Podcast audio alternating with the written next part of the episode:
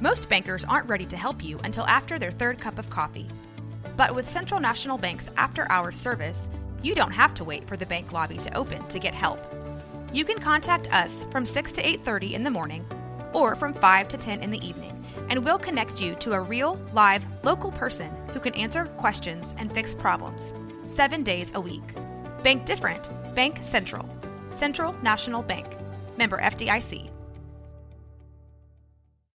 When you need mealtime inspiration, it's worth shopping Kroger, where you'll find over 30,000 mouthwatering choices that excite your inner foodie. And no matter what tasty choice you make, you'll enjoy our everyday low prices, plus extra ways to save, like digital coupons worth over $600 each week. You can also save up to $1 off per gallon at the pump with fuel points. More savings and more inspiring flavors make shopping Kroger worth it every time. Kroger, fresh for everyone. Fuel restrictions apply. On today's episode of Left Turns and Loud Noises, we bring our F1 correspondent Jordan Pont back to the podcast. We talk all about the second half of the Formula One season, uh, the rich energy scandal that's going on, which now they are sponsoring the podcast. Wink, wink.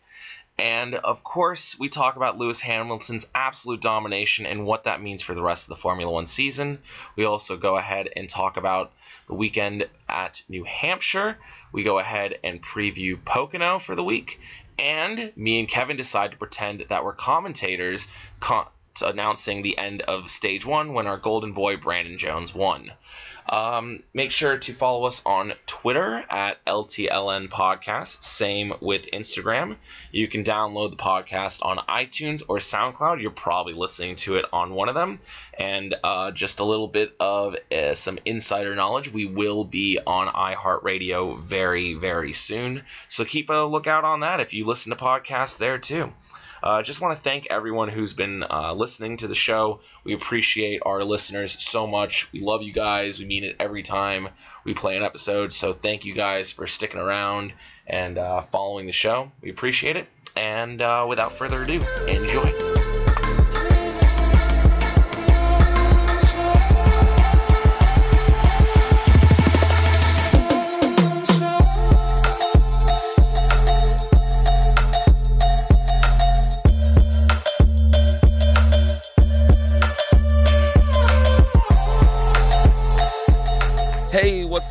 On, everyone? Welcome to another episode of Left Turns and Loud Noises, episode 26. Today is June 23rd, 2019. I am your host, Anthony Dietrich. I'm joined, as always, by my partner in crime, Kevin Costello. What up?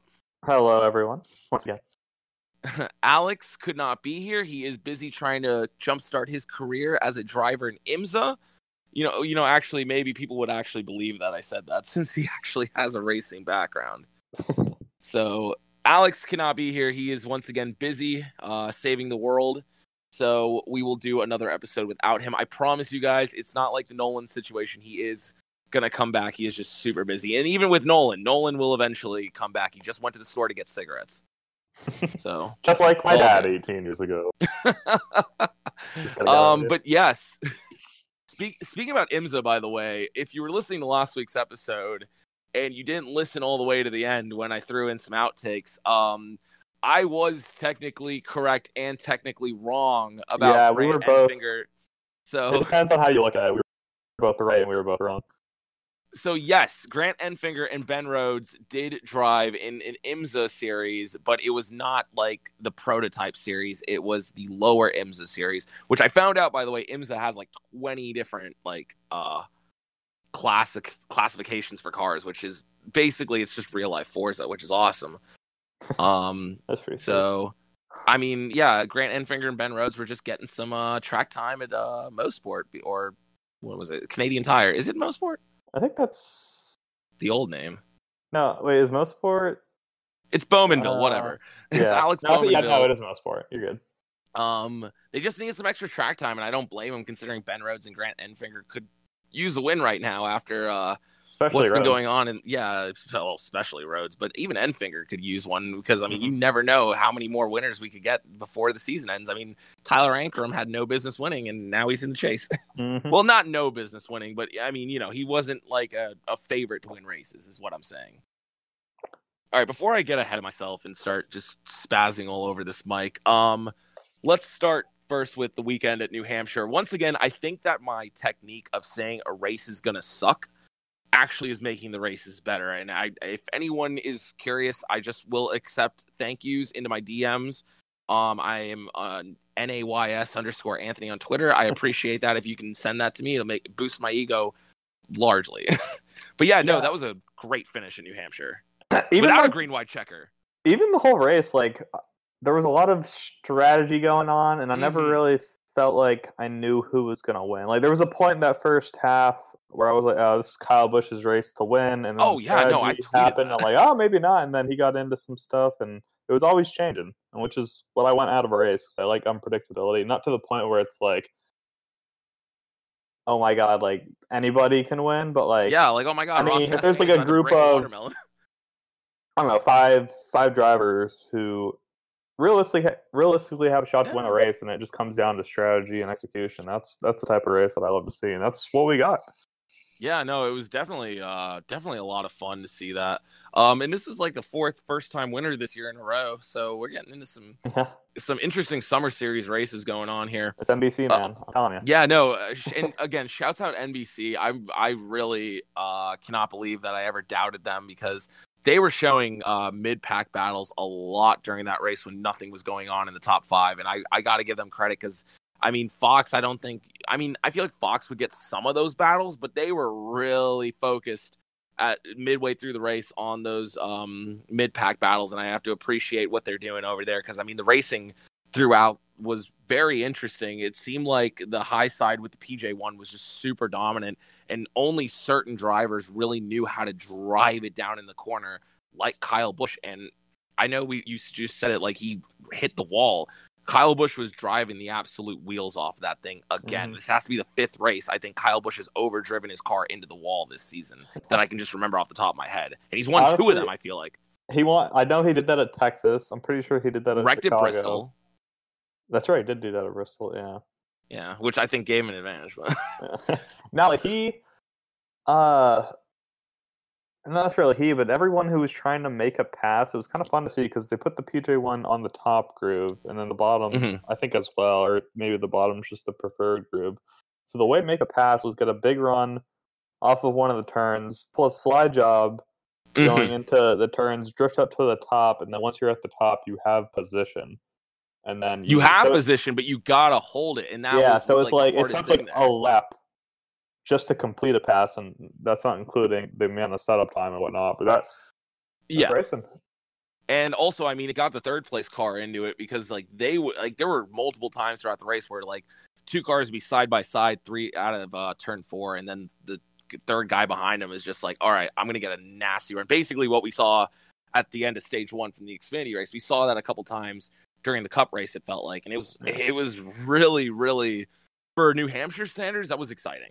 So Yeah, I was. I mean, New Hampshire the last two years, man, it's put put on some good races. Two two very different races, but Mhm. both won by Kevin Harvick. Uh, this was Kevin Harvick's first win comparison to last year, where it was his sixth. yeah, the one week I don't pick them, right? But finally, finally, we can't say we jinxed Stewart-Haas anymore because I want to say one of us picked a Stewart-Haas driver in one of our picks. Oh, I can't. I couldn't tell you. I don't have my paper from last week. I But feel like we I picked Logano. I know that. My dark horse, though, I know where. I, I just want to kind of jump right into it because I want to make sure I get into it quicker than NBC got into their interview with him. But Matt DiBenedetto with a solid top five, running pretty much top ten most of the day. He was passing cars in the at that last restart too. He got by Martin Truex Jr. He got he held off Joe Logano, which is very difficult to do. I- mean, dude, Matt DiBenedetto, and one of the most humble guys in every interview. I mean, I, Oh, yeah. dude needs like one of those like just long lists of papers and like those tiny glasses just to thank every single person who's ever given him a chance. Like, I love that about Matty D, man. He really, really genuinely loves the people that gave him a chance. And to see him get his second top five, second career top five in less than five weeks, that's unbelievable. I mean, he had a top 10 at Daytona, if I recall correctly. Uh, top. Yes, yeah, I think he finished. eighth. Yes. Okay. He did. Yes. Okay. So I mean, that's that's just unreal. This run he's been having in the summer. I really hope that Matt continues to have good runs for the rest of the season, and this builds the confidence of Levine Family Racing because I would love to see them become like a small uh, furniture row without obviously you know getting eaten alive by uh, Gibbs. Uh, you know, I would like to see them continue to progress. It's really fun. It's really cool to see um, Matty D run well and to be honest, you know, I root I I'm a sucker for the underdogs, and I think that's very well known.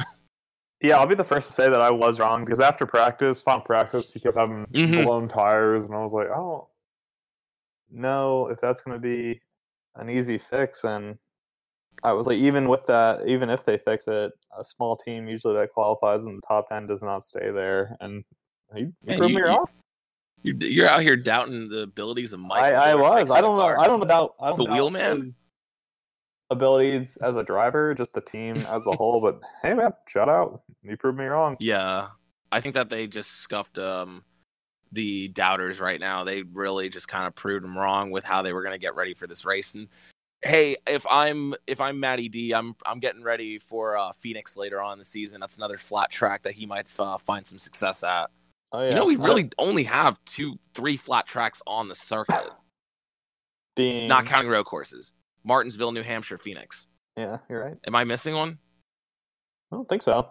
Everything else seems to have more than a 10 degree banking. Yeah. And I could be wrong on the banking. Someone is going to tweet me like, um, well, actually, Phoenix is 10.6 degree banking, so get fucked, idiot. I yeah. Honestly, I can't really think of any other Nah, because they kept changing them for speed, and now it's just funny with the lack of speed that we have. But yeah. I'm not gonna lie, they did a great job with Las Vegas, great job with Homestead. I was gonna say I'm not gonna fault them for changing Kansas. Vegas and Homestead up, but I have a feeling that those tracks that actually have the good banking now, or the, the higher degree of banking, have been pretty pretty fun. Mhm. Except for Texas sometimes. Ah. Eh, they lowered that. That's the first time I've ever actually seen a track lower their yeah. banking though. yeah. So eh, Maybe unique. Kentucky did it too. I, I, I don't know what Kentucky does besides have good green white checker finishes. So yeah. um I, I did I have the IndyCar that. race pulled. Um, Oops. so this is the second race where Matt Benedetto scored a top five. The other being Sonoma, and in both those races, all Joe Gibbs cars scored top eights as well. So whenever Yeah, the JGR Toyota team good. runs good, the A Toyota team runs phenomenal. Yeah, your boy Erik Jones with another third place finish. I mean, geez. Smoke Louise. 2.0, man. Yeah, he's Smoke getting 2.0. hot. He's getting hot. So He- and Ryan Blaney also it. fourth place. Good, good for him. You know, I, Yeah, Blaney- he, once again just casual top five that we just completely overlook. Blaney had a really solid day and a solid car. He probably someone posted on Reddit where he, if he would have stayed out um, with Harvick and whatnot, probably could have won the race because I think he would have been in position. I feel like his car Maybe. wasn't as good as Harvick's to hold off uh, Hamlin. I Yeah, I, feel like Harvick did have a little bit better car, but still, nonetheless, fourth place finish for Blaney. To have. Good to see him get some momentum back because I felt like he lost a little bit over the last couple weeks. Yeah. hmm Let's run it back to that finish because, like, what the fuck was Kevin Harvick trying to figure out there with two to go, trying to get around, or three to go, trying to get around Austin Dillon on the inside? Austin, I don't, I don't know what was Austin even doing on the outside Yeah, there? Like, Austin was I I saw the motive when Austin just pretty much was like, I'm gonna park it in the wall and let you go. Oh, you've gone on the inside. Okay, yeah, he. uh that was I a thought- weird move. That was just. I don't know if that was like you know NBC being like we need a close finish or just like uh just Kevin Harvick having a brain fart, which is very weird for a guy with 45, 46 now wins. Like to just kind of lapse in judgment. package. Once you get in that dirty area, even from a car, it messes up your car so much. Oh no, no doubt, absolutely. I thought for sure Hamlin was going to send Harvick into turn one. That last yeah, lap. that was so. I was like, um, I was looking at that, and I could just like you. I, I could see the bombs blowing up with fucking the Martinsville race. I'm like, he is going to send him into this like turn one wall. I I, I don't saw know how he did it. flashbacks of Martinsville 2017 saying And it was like the Chase Elliott guy is Chase ready to board a plane and- right now and just fight this man on pit road. it would have been really funny, a really funny throwback because it's kind of what Harvick did to Busch last year. He didn't, I mean, wreck him or anything, but he No, he didn't wreck him. He just him out It was a out of bump the and run, and it's like Hamlin got to him, probably bumped him, bumped him more than even Harvick did to Busch last year. But like Oh no, that was definitely more. If Hamlin Hamlin had- yeah, Hamlin had to slow down. and the angle that Harvick ended up at and actually helped his exit. So he was going into three and four, and that's another move by Hamlin. Like he could have totally gone to the inside and bumped him out of the way again. That's what I would have done. Nah, I like I, I liked the move that uh, Hamlin made on the outside because the outside was absolutely going to prevail on that corner. And I again, I feel like if Hamlin doesn't hit him that second time, Hamlin probably drag races him off of uh, four and wins that race, in my opinion. Um, but I don't I don't hate the move. Uh, I think Hamlin had to back up a little bit on the backstretch to get the high side, but I see the motive. I mean, the high groove was clearly superior, and you're pretty much only using the inside line to defend. You're not using it to pass anyone. So I see Harvick's positioning, and also Harvick saying, I didn't want to get bumped again because I feel like Hamlin wasn't going to be as nice. And, you know, we know Hamlin doesn't play the nicest, but, you know, those are two drivers with a combined almost 80 wins between them. Like, I think almost, yeah, more than 80 wins. Like, those are two of the best drivers in, in our generation going at it and keeping it as clean as possible. You know, that was that was a lot of fun. Once again, another really fun finish. I did not hate the move that Hamlin did in general. Like I feel like with a young driver who doesn't have a ton of experience, it would have worked. I feel like he got got him. But you Mhm. know, Oh, for sure. Isn't afraid to put a fender to you, a side to you, whatever. And that like same thing at Phoenix in 2016. It looked like Edwards had that one, and then Harvick was like, "Nope, using my car," and bumped Yeah. him, got him a little loose, and then he ended up winning that one. Same thing here. So Yeah, well, Ham- Harvick also did the pre- not the same exact move he did to um, Busch last year because, like, obviously he did that in the middle of one and two, but he basically kept letting the car come up the track and giving Hamlin no space to kind of get that run, Yeah. which I mean really helped him in the end. But I mean, was hey, thinking- Kevin Harvick got the win. I mean, and his crew chief pretty much put in the best terms we could have ever have heard this season. You're either going to finish seventh or you're going to win. So what's it going to be? I was thinking back, has Harvick ever lost a close finish? Like every every Kevin Harvick finish you think of where it's close, you think of Atlanta 2001, won that one. Yeah, Phoenix. 2007 Daytona 500, won that one. Yeah. hmm 2010 Didn't he have like a photo Talladega. finish at Talladega? won that one. Yeah. Uh, Yeah. Phoenix 2016 won that, and now he was a photo finish, but still, it's It's close finish. but he, he just doesn't lose close races. It seems. I hope someone lets me know if there is actually a race that he did lose a close finish. I really did not think back, and I could not think of one. Obviously, he's got a lot of seconds. but It's not like he's been beat like by a nose at the line or anything. No, I can't think off the top of my head anything he's been beat by a nose. Um, maybe not in Cup. I feel like in Xfinity he has, but Yeah, maybe, but well, that's you know that's neither here nor there. But you Yeah. know that came in between Kyle Busch's hundred wins, so I have no idea. Yeah. Um, so looking looking at the top ten finishing results, Chevy did not get a single top ten. And yeah, no, part of that no Chevys in the top ten. To Hendrick Motorsports imploding this weekend, they went through Mhm. how many cars? Seven or eight, if you include the ones they ran during the race. Because Bowman lost Mhm. two, Byron lost one. Mhm. Um, and Elliott's then, yeah, car. Chase, Chase and Jimmie had problems during And- the race. and Chase took out someone with his uh, uh engine problems too. That's true. Yeah, Another Chevy. So, yeah. um, I mean, yeah, that was just a tough day for Chevy. Yeah. They do not over the last four years. I saw a statistic on Twitter. They've only led like 52 laps. I think it was either four or three years. They've At only had Hampshire? 52 at New Hampshire. Yeah, yeah. not New Hampshire has been a Toyota track for the longest time, even though um, Harvick has the last now two wins there. But Toyota's, as I mean, as we saw in this race, we had two guys lead over 100 laps out of a 301 lap race, and they were both Mhm. Toyota drivers. Yeah, I want to give a shout out, even though he finished in 15th, to Chris Buescher because he was having a good run and then He just kind of fell off the a cliff at the end. But I'm I want to give credit where credit is due to the underdogs. He he had a good run through the race, and Ty Dillon was like two laps down and finished 16th. So I mean, I want to say I Like- saw Chris Buescher now has nine top 20 finishes in a row, and for that team, good, great, that's awesome. crazy. No, he's just keeping the car clean and just doing what the equipment can do. So I mean, I'm telling you, man, if he he gets master of good ride, equipment. I would not be surprised if he could contend for a championship. Yeah, I don't know. It, it's going to be like a Truex situation where he gets a really good ride like later on in his career, and he might just find that Yeah. that late success. But honestly, I mean, Truex is like Truex is doing wonderful. I don't I, I don't have a problem with it. It just sometimes it, it comes later to others. But the same thing, he is growing that team as well. I want to say he's Oh yeah, Really, no, what, that's a that's a better. to 20 races in uh, this season. He is only 10 points back of Stenhouse in a Roush car, and I'm pretty sure he's ahead of both RCR cars. Oh, you know, he's definitely ahead of both RCR cars. Um, It's great. I could look I could look that up right now, but um, yeah, that's it's it's just been a great run and JG or JGR um JTG. JTG. Thank you.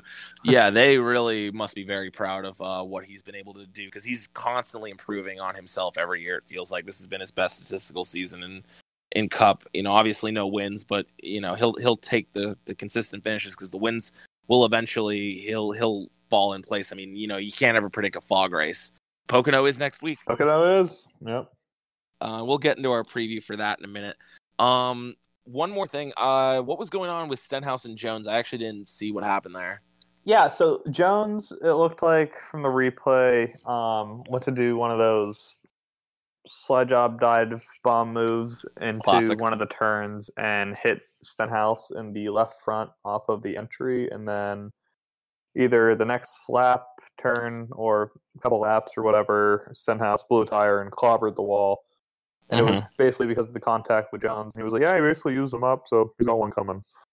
Which I don't know how like I feel like that's such just a heat of the moment type of thing to say, and it's not like Well, Erik Jones has gone on record saying he's not trying to make friends. So I I just Uh, don't feel Sten- like this is gonna turn into every turn into anything. But hey, I'm, just saying buddy, Bristol's coming up, man. that's true. Like if And if they're Stenhouse is battling going to be going for balls to the wall there. You know Stenhouse has got to go balls to the wall there. And you know Erik Jones, the way he's been hot, is probably going to be in his way at some point. I have a feeling that Stenhouse is not going to be too kind. Maybe give him one little warning and then uh, move him out of his way.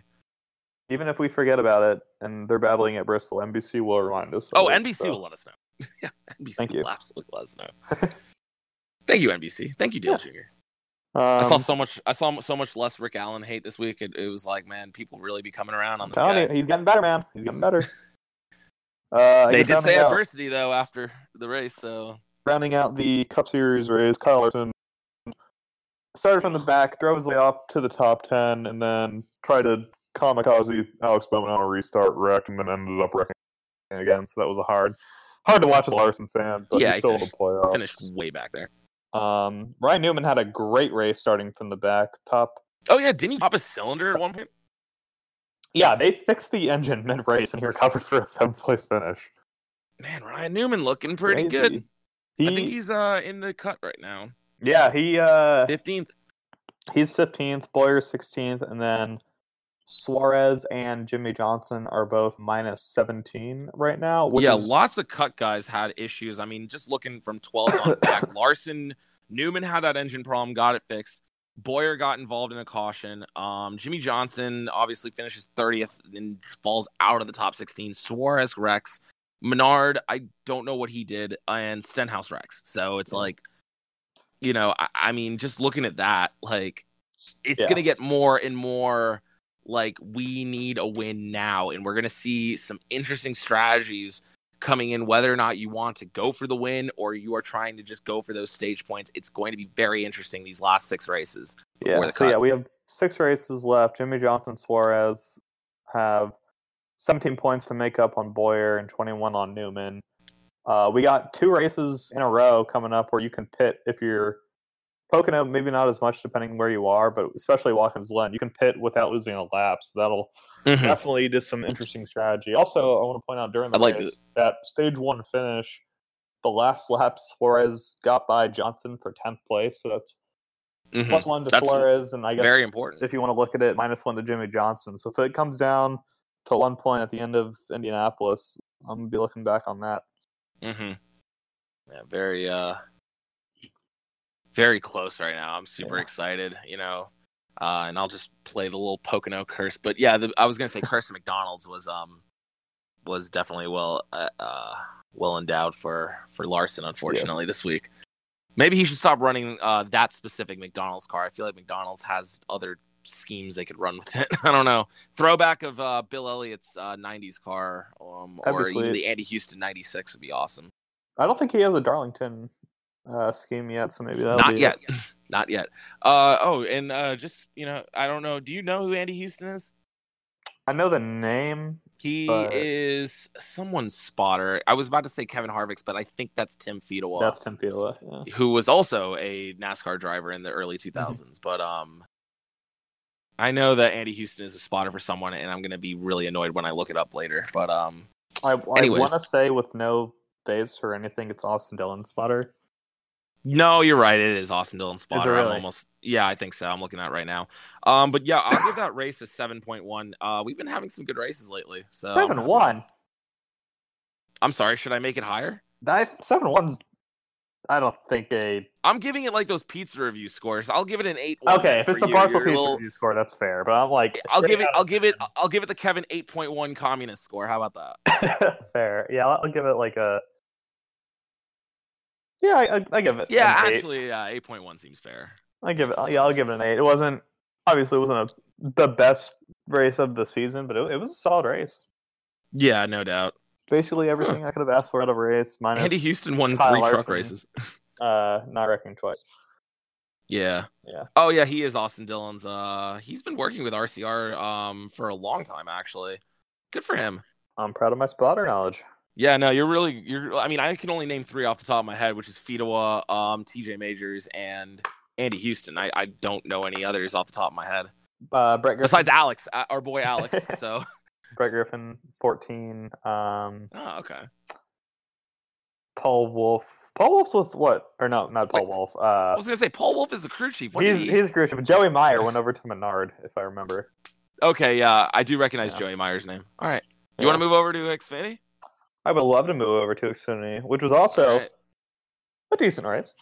Yeah, no, we But a especially- stage one finish. That stage one finish. Oh man, uh, I'm just gonna go ahead and splice the little uh, our little commentating gig. So during the uh, during the race, me and Kevin were uh, doing a recording for an interview you'll hear in a few minutes. But um, we were watching stage one, and it was really exciting. There was a lot of bumping going on. I know that me and Kevin like actively gasped at Reddick and Custer getting into each other on like lap two. Mhm. Um, but yeah, right now I'll just go ahead and splice in the end of the stage finish. We pretended to be commentators. To be honest, we're pretty good at it. So we know our shit.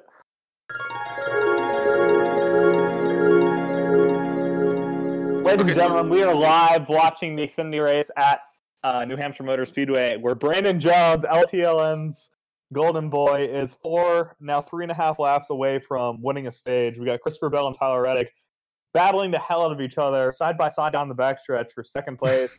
if they keep that up, we we could. wit- We could be witnessing LTLN podcast history right now. this is podcast history right now. We've never been able to watch a race simultaneously. We've had talks Reddick about it, the but now runoff. with three to three to go, Reddick is now in second place. So Reddick is coming. He's 600 seconds. Oh, jeez, Louise. Ryan Sieg right on Bell's Yeah. ass right there. Come on, Reddick just made up a tenth of a second. Now Reddick and Bell are on fresher tires than Brandon Jones. This is going to be one. So Brandon Jones is playing the hell of a playoff game. He needs the points to keep himself ahead of the cut line and move himself Mhm. into 11th or 10th before the regular season ends. I absolutely see the Oh, vision here. Two to go. Two This to is go going to be a line. great finish. Come on, Brandon. Man, if if only I wasn't working today, we could actually do this if Brandon Ugh. Jones was leading at the end. Well, he's only there, but because of pitch strategy. But hey, Two one, yeah, two one. hundredths of a second now. Reddick is Reddick's got a lap to see if he can dive bomb him. I don't think he's going to get there in time. Oh, never mind. Oh, he's there. He's, He's there. there. All right, coming out of form, the last lap. Brandon oh, man, Jones with the white flag in the stage. Can he hold him Oh, off? man. oh, here he goes, dive bomb him again. Dive bomb. Oh, Reddick's giving it everything he's got. Brandon's just holding his line. I gotta believe that these older tires might be a good call. Ugh, with the runoff. So I feel like the Cup guys are looking at this for tomorrow. Here, here, Here, he comes. goes. Oh my Here god. go. Oh what a move. Oh, Is he gonna hit him. there? He's gonna hit him. Come on, Brandon. Oh, Come he on. hold it. Get there. Oh, Yes. Oh, There's oh, Christopher Bell. what the Oh hell? my goodness. Holy shit. He got it. He got it. Christopher Bell got second. Holy Oh my shit. Goodness. Oh, was awesome. wow. Man, That what a stage. That was fucking awesome. wow, Oh we should do this more often. Dude, holy crap. We should do this for the dude, if we did this for the Bowman uh the Bowman Larson race. Oh my god. God. Look Woo. at this three wide finish for stage one. How do you not love stage racing, Oh, ladies and oh, gentlemen? man, Christopher Bell was almost there, almost Whew. weaseled his way into the stage win. What a Oh, Wow. sweet. all right. Thanks for thanks for listening to this. I'm gonna I'm gonna splice this shit right into the middle of the episode.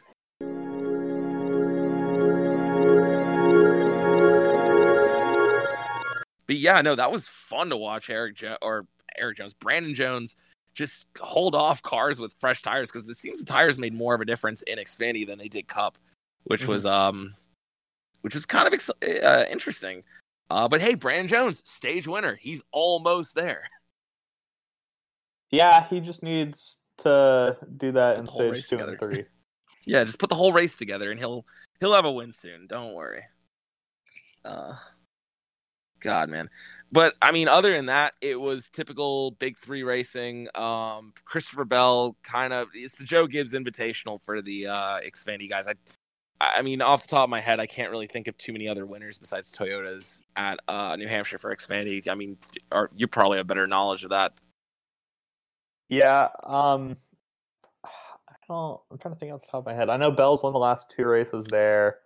Bell's just so good on the flat tracks. It's No, he is, and he knows where his bread is buttered. So, I mean, good. and if he him. stays in Xfinity next year, uh, no, please don't. they're going to Martinsville at in the in the fall now. So So he'll probably win that one. if he, yeah, if he's still there, I wouldn't be surprised actually if Joe if Joe Gibbs do, if he does move him up either to JGR or to a uh, like a second LFR car. Yeah. Um, you know, I wouldn't be surprised if he does put him in the 18 for that race because just to Wait, get what? the experience. The the Xfinity car. Okay. Like- Yeah, I was like- I was like, oh. Yeah, Kyle Busch Kyle Busch actually was the lowest finishing Toyota at New Hampshire. He's on the hot seat. retire. Yeah, done. He's done. He got in the wall again. He's done. He's cooked. Put him in the fucking bathroom. Um, no, but for real though, um, I wouldn't be surprised because JGR, you know, he likes giving those drivers experience at tracks that they don't have a lot of experience at, and you know, just kind of getting them to, into the groove of things. So I wouldn't be surprised if uh we see Christopher Bell running Martinsville next year for Xfinity, at least just one one race. I would be surprised only because I'm pretty sure they're still going to have the rules of no cup drivers in the playoff races. Oh, I'm sorry. Wait, I thought Martinsville was going to be a uh, a spring race for Xfinity. That's going to be a fall race next Wait, year. is it? Hold up. I'm I pretty thought it was sure spring it's a race. If triple it's- header. at, oh, if, if that's the um, case, then no, the he won't fall. get any track time. That's Yeah. hate to see it. Let me let me type to confirm that because I'm going to the spring race, hopefully the night race for the Cup Series, and if they're Yeah, for your I know there's birthday. another series. Come say happy birthday to Kevin next year. Yeah, I know there's another series racing that weekend, but I don't think it's uh trucks or Xfinity. I think it's like a late model or wheeling. There is an ARCA race. I, I completely did not watch the ARCA race this weekend. I hate myself for that. Was there an ARCA race this weekend? Yeah, it's like something 100. It, oh, it was at uh, New Hampshire, I believe. Oh, okay. I want to give a shout out to uh, Justin Allgaier getting third place. Um, you know, holding off Tyler Reddick, who I don't know what was going on during the race, but he seemed to have a very ill handling car at times and the best car at times. So once again, Tyler Reddick is just showing he's a fucking wheel man. Um, oh, right. I can I hold up. Can I- oh, can confirm that Martinsville is the penultimate Xfinity Series race next year on Halloween. Oh, really? It's the penultimate. Okay, that's gonna be really exciting because that's gonna Yeah. be getting the boys into the final four. Wow, that's Oh, gonna be yeah. fun. But no track time for Christopher Bell. He's just gonna come in the spring and just hope for the best, I guess. Yeah. Hopefully, it's better than Chase Elliott's debut at Martinsville. Yeah. I mean, Bell ran there in trucks, so it's not like it's Oh, he ha- okay. Oh, yeah, yeah, they do run the trucks there. so it's okay, not like he's never driven there before, but definitely two years out, That- coming back. I feel be- like the man has such good throttle control. He that's going to be really, really good for him. But man, it's going to be tough if they keep this package for Bell in the future. The only thing that Um, I'm worried about for him at Martinsville is that uh, he's a very similar driver to Larson, and Larson is hot trash out at Martinsville. Yeah, well, I think that Larson just needs to get more iRacing. That's that that'll solve that problem. Um, I'm ready to cancel someone. Oh, Go ahead. Yeah, I'm I'm making my ninth cancellation this year. I'm I'm canceling Paul Menard and Xfinity, and maybe even Cup as well. Honestly, He's been canceled for me in Cup for a couple of years now, but I'm I'm ready to cancel him too in Xfinity. yeah, that was a chicken shit move. Honestly, on his part, I get it. I honestly get it. I see the motive for uh, rattling his cage, but you straight up dumped him. Uh, it was uh, Jeb, no, not Jeb. I'm sorry, Harrison Burton that he sent into the wall because he uh, raced him a little too hard late in the race. Uh, would middle of the race or late in the race? When did you when did that I caution think it come out? early stage three, but I don't know, man. I don't. Nope, that was 155 of 200. So late in the race, he was running Paul Menard apparently a little too hard, and Paul Menard was not very close to him on the outside lane and decided to just go up a lane and send it and just completely sent Harrison Burton right into the wall, right in front of his father. So I'm sure Yeah. Jeff Burton was like not happy about that.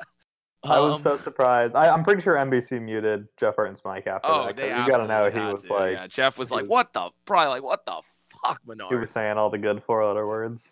basically basically what Kyle Petty was saying at Sonoma when he was mic'd up when he spun out. So all the good stuff. And Paul great Menard had no business doing that. Um just and I mean, you know, I can understand if you you are a little rattled by that, but I mean, obviously if it's Kyle Busch's car, put in perspective, say someone else, like, I don't know, uh just give me a driver I can throw in there, Kyle Busch could his cage. Uh, that Kyle Busch could rattle. Natalie Decker, perfect. So he wants to he wants to get Natalie Decker's cage rattled, and decides to just um you know bump her out of the way. You know, Kyle Busch would probably be very you know we he's a champion. He's got hundred wins. He's a little rattled, and he wants to kind of be like, "Hey, you're a rookie. Get out of my way." Paul Menard has won one race in Cup. I don't think he has any Xfinity wins if I if I uh, recall correctly. I want to say might he have one. won at Road America. He does have one, one actually. I'm sorry. I. I believe he does have one. So Paul Menard, uh, two-time race winner, is trying to act like the fucking intimidator Yeah. and needs to just cool his shit. Like that was that was not a good move. I'm not happy about it. I'm I'm I can uncancel Paul Menard at some point on this podcast, but at the moment, oh he oh I apologize to Paul Menard. He has three Xfinity wins. I do apologize.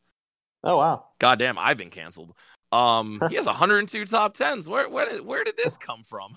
Where is that in the Cup Series? His first win was in 2006. His last one was at Road America.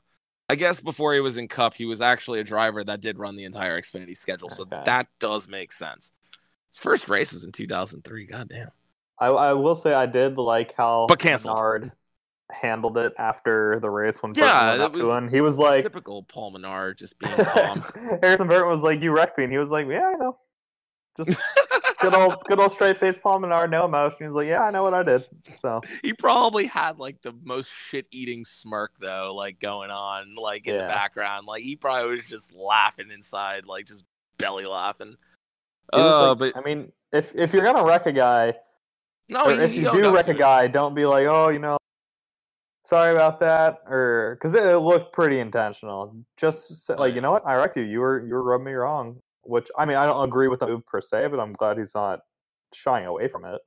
Like Oh, when, yeah, when no. Hamlin got into Elliott and Martin's he's like, "Oh man, you know, you no, you lifted early," and he was like, "No, you pretty much wrecked me," and everyone saw what happened. and Menard was like, "Yeah, nope, nope, I, yeah, that was that was me. I wrecked you.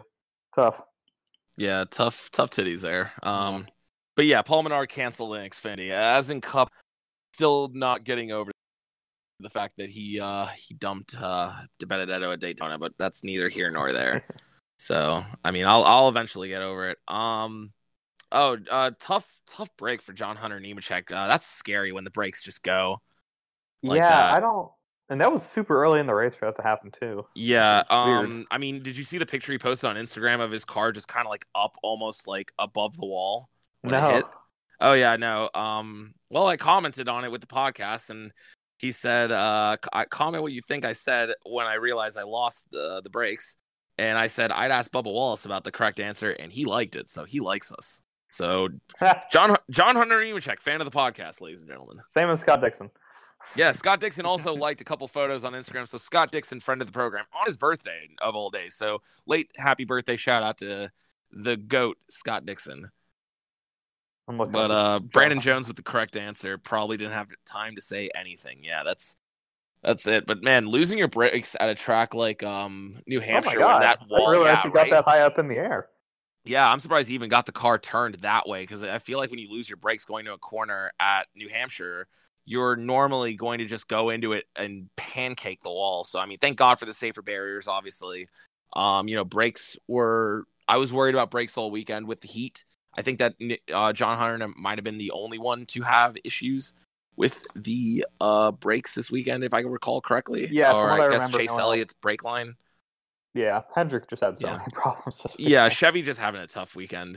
yeah, Chevy as a Um, whole. Yeah, but that's a tough break for John Hunter Nemechek. Um, but I mean, nothing that happens really affects the points. I mean, Gray Gaulding is the closest, and he finished 17th. Um, shouts out Ryan Truex and Ryan Sieg. Ryan Sieg had a good run throughout the race in the 93 now, which was a little confusing for all of us, as you probably heard in the. Uh, Yeah, we were. in I was like, yeah, we were. Green? We thought it was Jeff Green for a minute. um, you know, and um, also I I don't want to be mean, but Austin Cindric kind of sucks or stinks. Sorry, I'm not gonna say Yeah, sucks. I'm not gonna say the S word. He stinks. I don't think Cindric stinks. He's a good driver, but he He's a, he's a good driver, but he ain't winning any race. I think soon. A month from right now, we'll be saying, "Wow, congrats, Cindric, on his first career win," because I'm pretty sure he's going to get a win on a road course. Okay, no, that's a good that's a good prediction. He is a good road driver, Yeah. course driver. Again, can't wait for that gauntlet. Oh man, it'd be fun. That's the one thing that's like keeping me interested in the Xfinity Series right now up until the playoffs. Yeah, it's just like- stone who the drivers are going to be. My like bar a, surprise or like Jeremy Clements or something. Yeah, But we've seen that it can happen at these road courses. So I'm gonna have a lot of fun with this this weekend. Um, you know, too bad Justin Marks is there. He's, yeah, that's right. he's done there. Yeah. Yeah. Um, what was I gonna say? I, I had someone else I wanted to shout out, and I completely forgot. Um, I mean, besides our our golden boy Brandon Jones, uh, pretty much. Uh, I want to say shout out. I want to say it was Chase. Landon Cassill did not finish in last, so that's good with the start and park. Oh, he- oh, it says the got was the chromed. K&N race win. Let me make sure that's. I'm looking at Right. Right now for fans with benefits 150. What is that? Like you just go into the stands, find another fan, and just be like, "Yo, you want to go to the bathroom and fuck?" Like, what does that mean? I was right. Chase Cabrera, congrats on the K&N series win. Chandler Smith got the win in Arca. So. Okay. Oh, that was apparently race number 14 of 14. Wait, that was apparently Arca's- the last. Yeah, I, I guess that was the last race. no, There's no way. no, they. Ra- I know for sure they race at fall.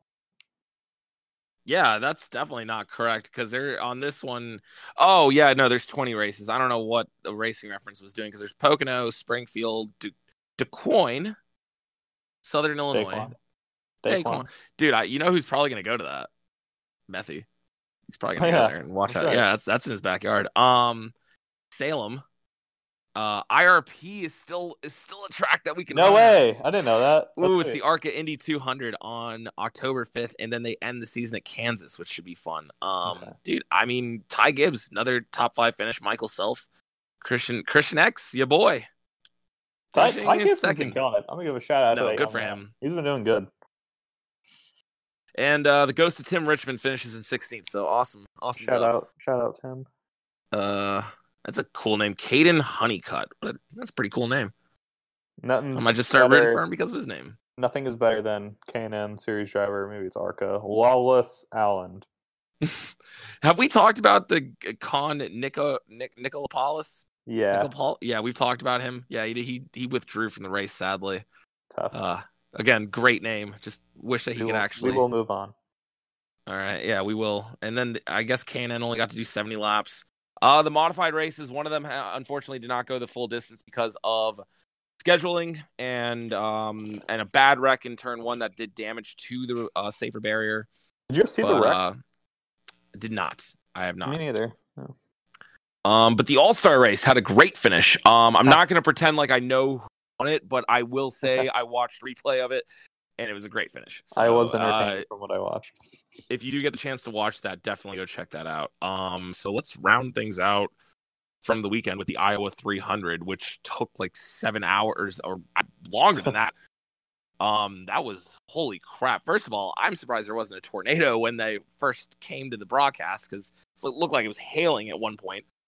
Yeah. Um, I, I have not fallen asleep watching a race since I want to say Charlotte night race or the Charlotte not the Coke 600 but the fall race back in uh maybe 2013 I was at my uncle's house and I was just so tired and same thing happened here it was it was one o'clock I did my best to stay up and I I just drifted off asleep woke up with like six to go and I was like eh I'm not even I'll just I'll see the replays I'll see the highlights in the morning so tough tough off the tough break for IndyCar having to run till Yeah. 2 a.m. But yeah, the rating probably would have been 1.23 instead of 1.21 if you had stayed awake. You prick. yeah, maybe I of Um, like or a third of point one two. I'm sorry. Let me Yeah. let me get that right.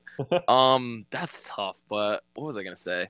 Uh, the last time I fell asleep watching a race, Denny Hamlin won at Darlington during the spring during a night race. So, and this was like his first time doing that in like the early 2010s, late 2000s. When did so- still have two races? 2005, I think, last time, or 2007. Was it a Cup race or an Xfinity race? It was a Cup race. Denny Hamlin won the spring race. Denny Hamlin wasn't in Cup till 2006. I know. something's not adding up here, Anthony, and we're gonna I know. have no, to but know. he won. He won a spring race. I don't know if it was the only Darlington race they had that year. You, those are your, but like I'm just saying, that was the last time I fell asleep. I fell asleep with like 30 to go, and I woke up to Denny Hamlin in victory lane. I was like, perfect. This is the way I would always like to wake up because he was my favorite driver back. Still kind of is, honestly. Like I was rooting very hard for him. I do feel bad falling asleep during sporting events. It doesn't happen. Oh, yeah, lot, no. When it does, I'm like, Uh, football games. Football games. It seems it happens to me around five o'clock. I get that. Like I'm watching. I've already watched like five hours of Red Zone, and I'm just like absolutely cooked. I just take like a little thirty minute snoozer, and I wake up after halftime. See, fantasy Right. football keeps me up 100 percent of the time. During fantasy NFL football makes me go to sleep because I suck at fantasy football. See, I just won my championship, so Wow, sick brag, dude. You know what? yeah. No one gives no, a it's, I mean it's whatever. I have hey, hey, Kevin, a Kevin, no trophy one and gives a everything. shit. I mean, gives I a do. No one gives a you shit. know I'm I'm the best player. Kevin, Kevin, Kevin. No one gives a shit about your fantasy football team. I'm out here. oh my god. Um so yeah, no, just going back to IndyCar real quick. Um, you know, shouts out Justin Newgarden, fourth win of the season. Scott Dixon with a great strategy of staying out and getting a late race caution with a fortunate Ed Carpenter wreck. Finishes in second. Hinch the mayor of Hinchtown, which is a nickname I keep forgetting is a thing, which I I I can't stop saying it now. It's it's so it's so like what do you like I think it's a terrible nickname, but goddamn, I can't stop saying it. yeah, it's it's a good one. I, I'm a little bit disappointed with that team's performance. Uh, Schmidt Peterson Motorsports, Ericsson, I expected a little bit more. Oh well, I mean he's he's not used to it though, man. He's used to having to make right turn. Yeah, well, I don't think Ericsson's very good. I think I don't know if F1 drivers are just overhyped, but like it's like, oh my god, it's an F1 driver going to a pretty decent team. He's gonna tear it up, and he's gotten what one podium due to luck or whatever, and then I think Robert Kubica would be a great IndyCar driver. oh my god, Um, what was I gonna say? Oh, well, he fin- actually Ericsson finished above uh, NBC's Golden Boy Santino Ferrucci. Um, the goat on restarts. Yeah, no. So, of course, for people listening that don't understand, Santino Ferrucci was fired from F1 team for uh, wrecking his teammate, and then uh, for eh, Like well, texting and driving or something.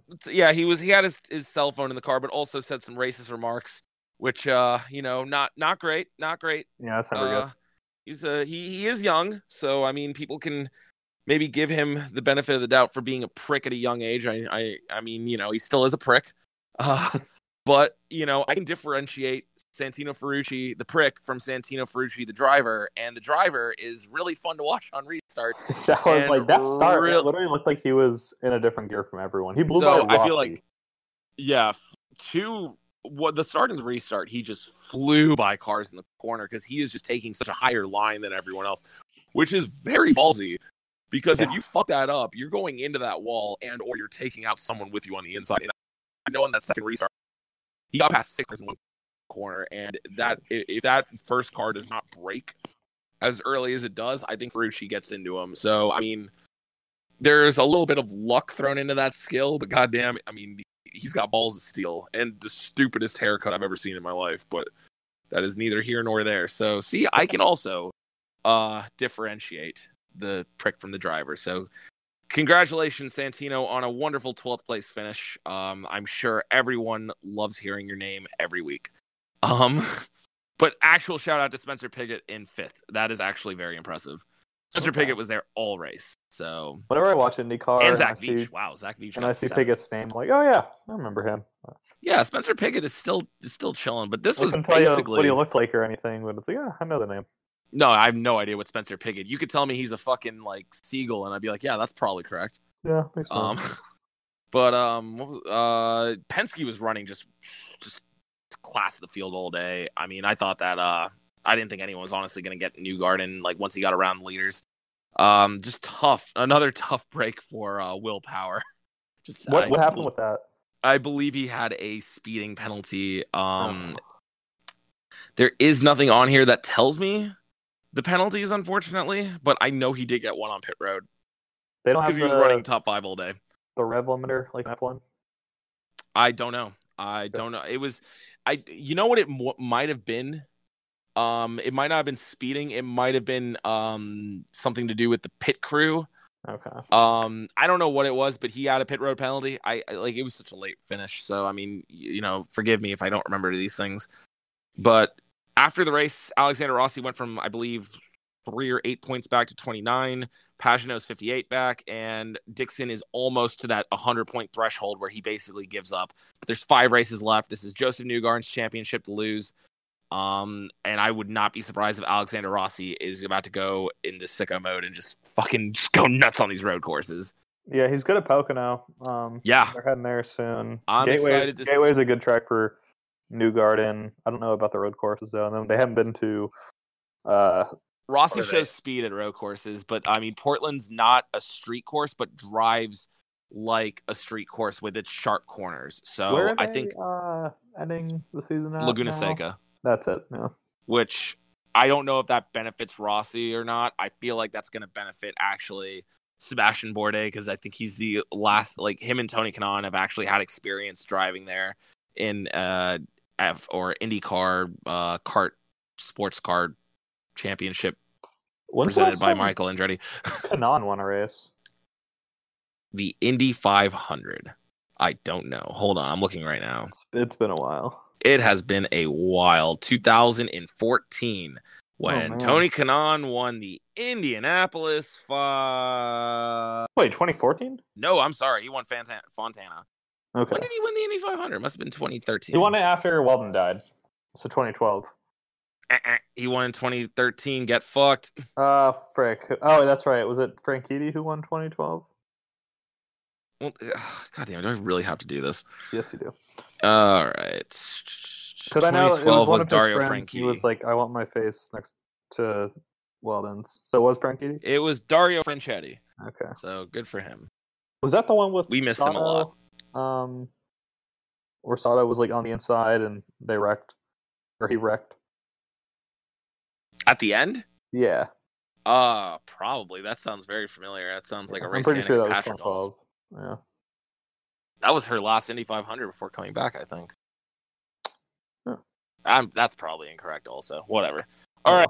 So, gonna go ahead and throw in our interview with our F1 correspondent Jordan Pont. He came back to talk a little bit about Formula One, a little bit about um, um, Lewis Hamilton's complete domination on the season, and he also gave us some insight to Rich Energy drinks, which is probably one of the funniest scandals that's like ever happened, in my opinion, in Formula One.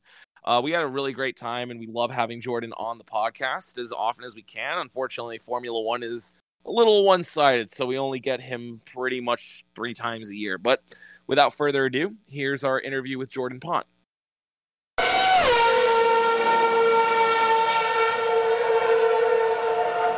Okay, we now welcome on our F1 correspondent, our Formula guy, Jordan Pont. Welcome back to the podcast, Jordan. Thank you for having me, Rotolo and Kevin.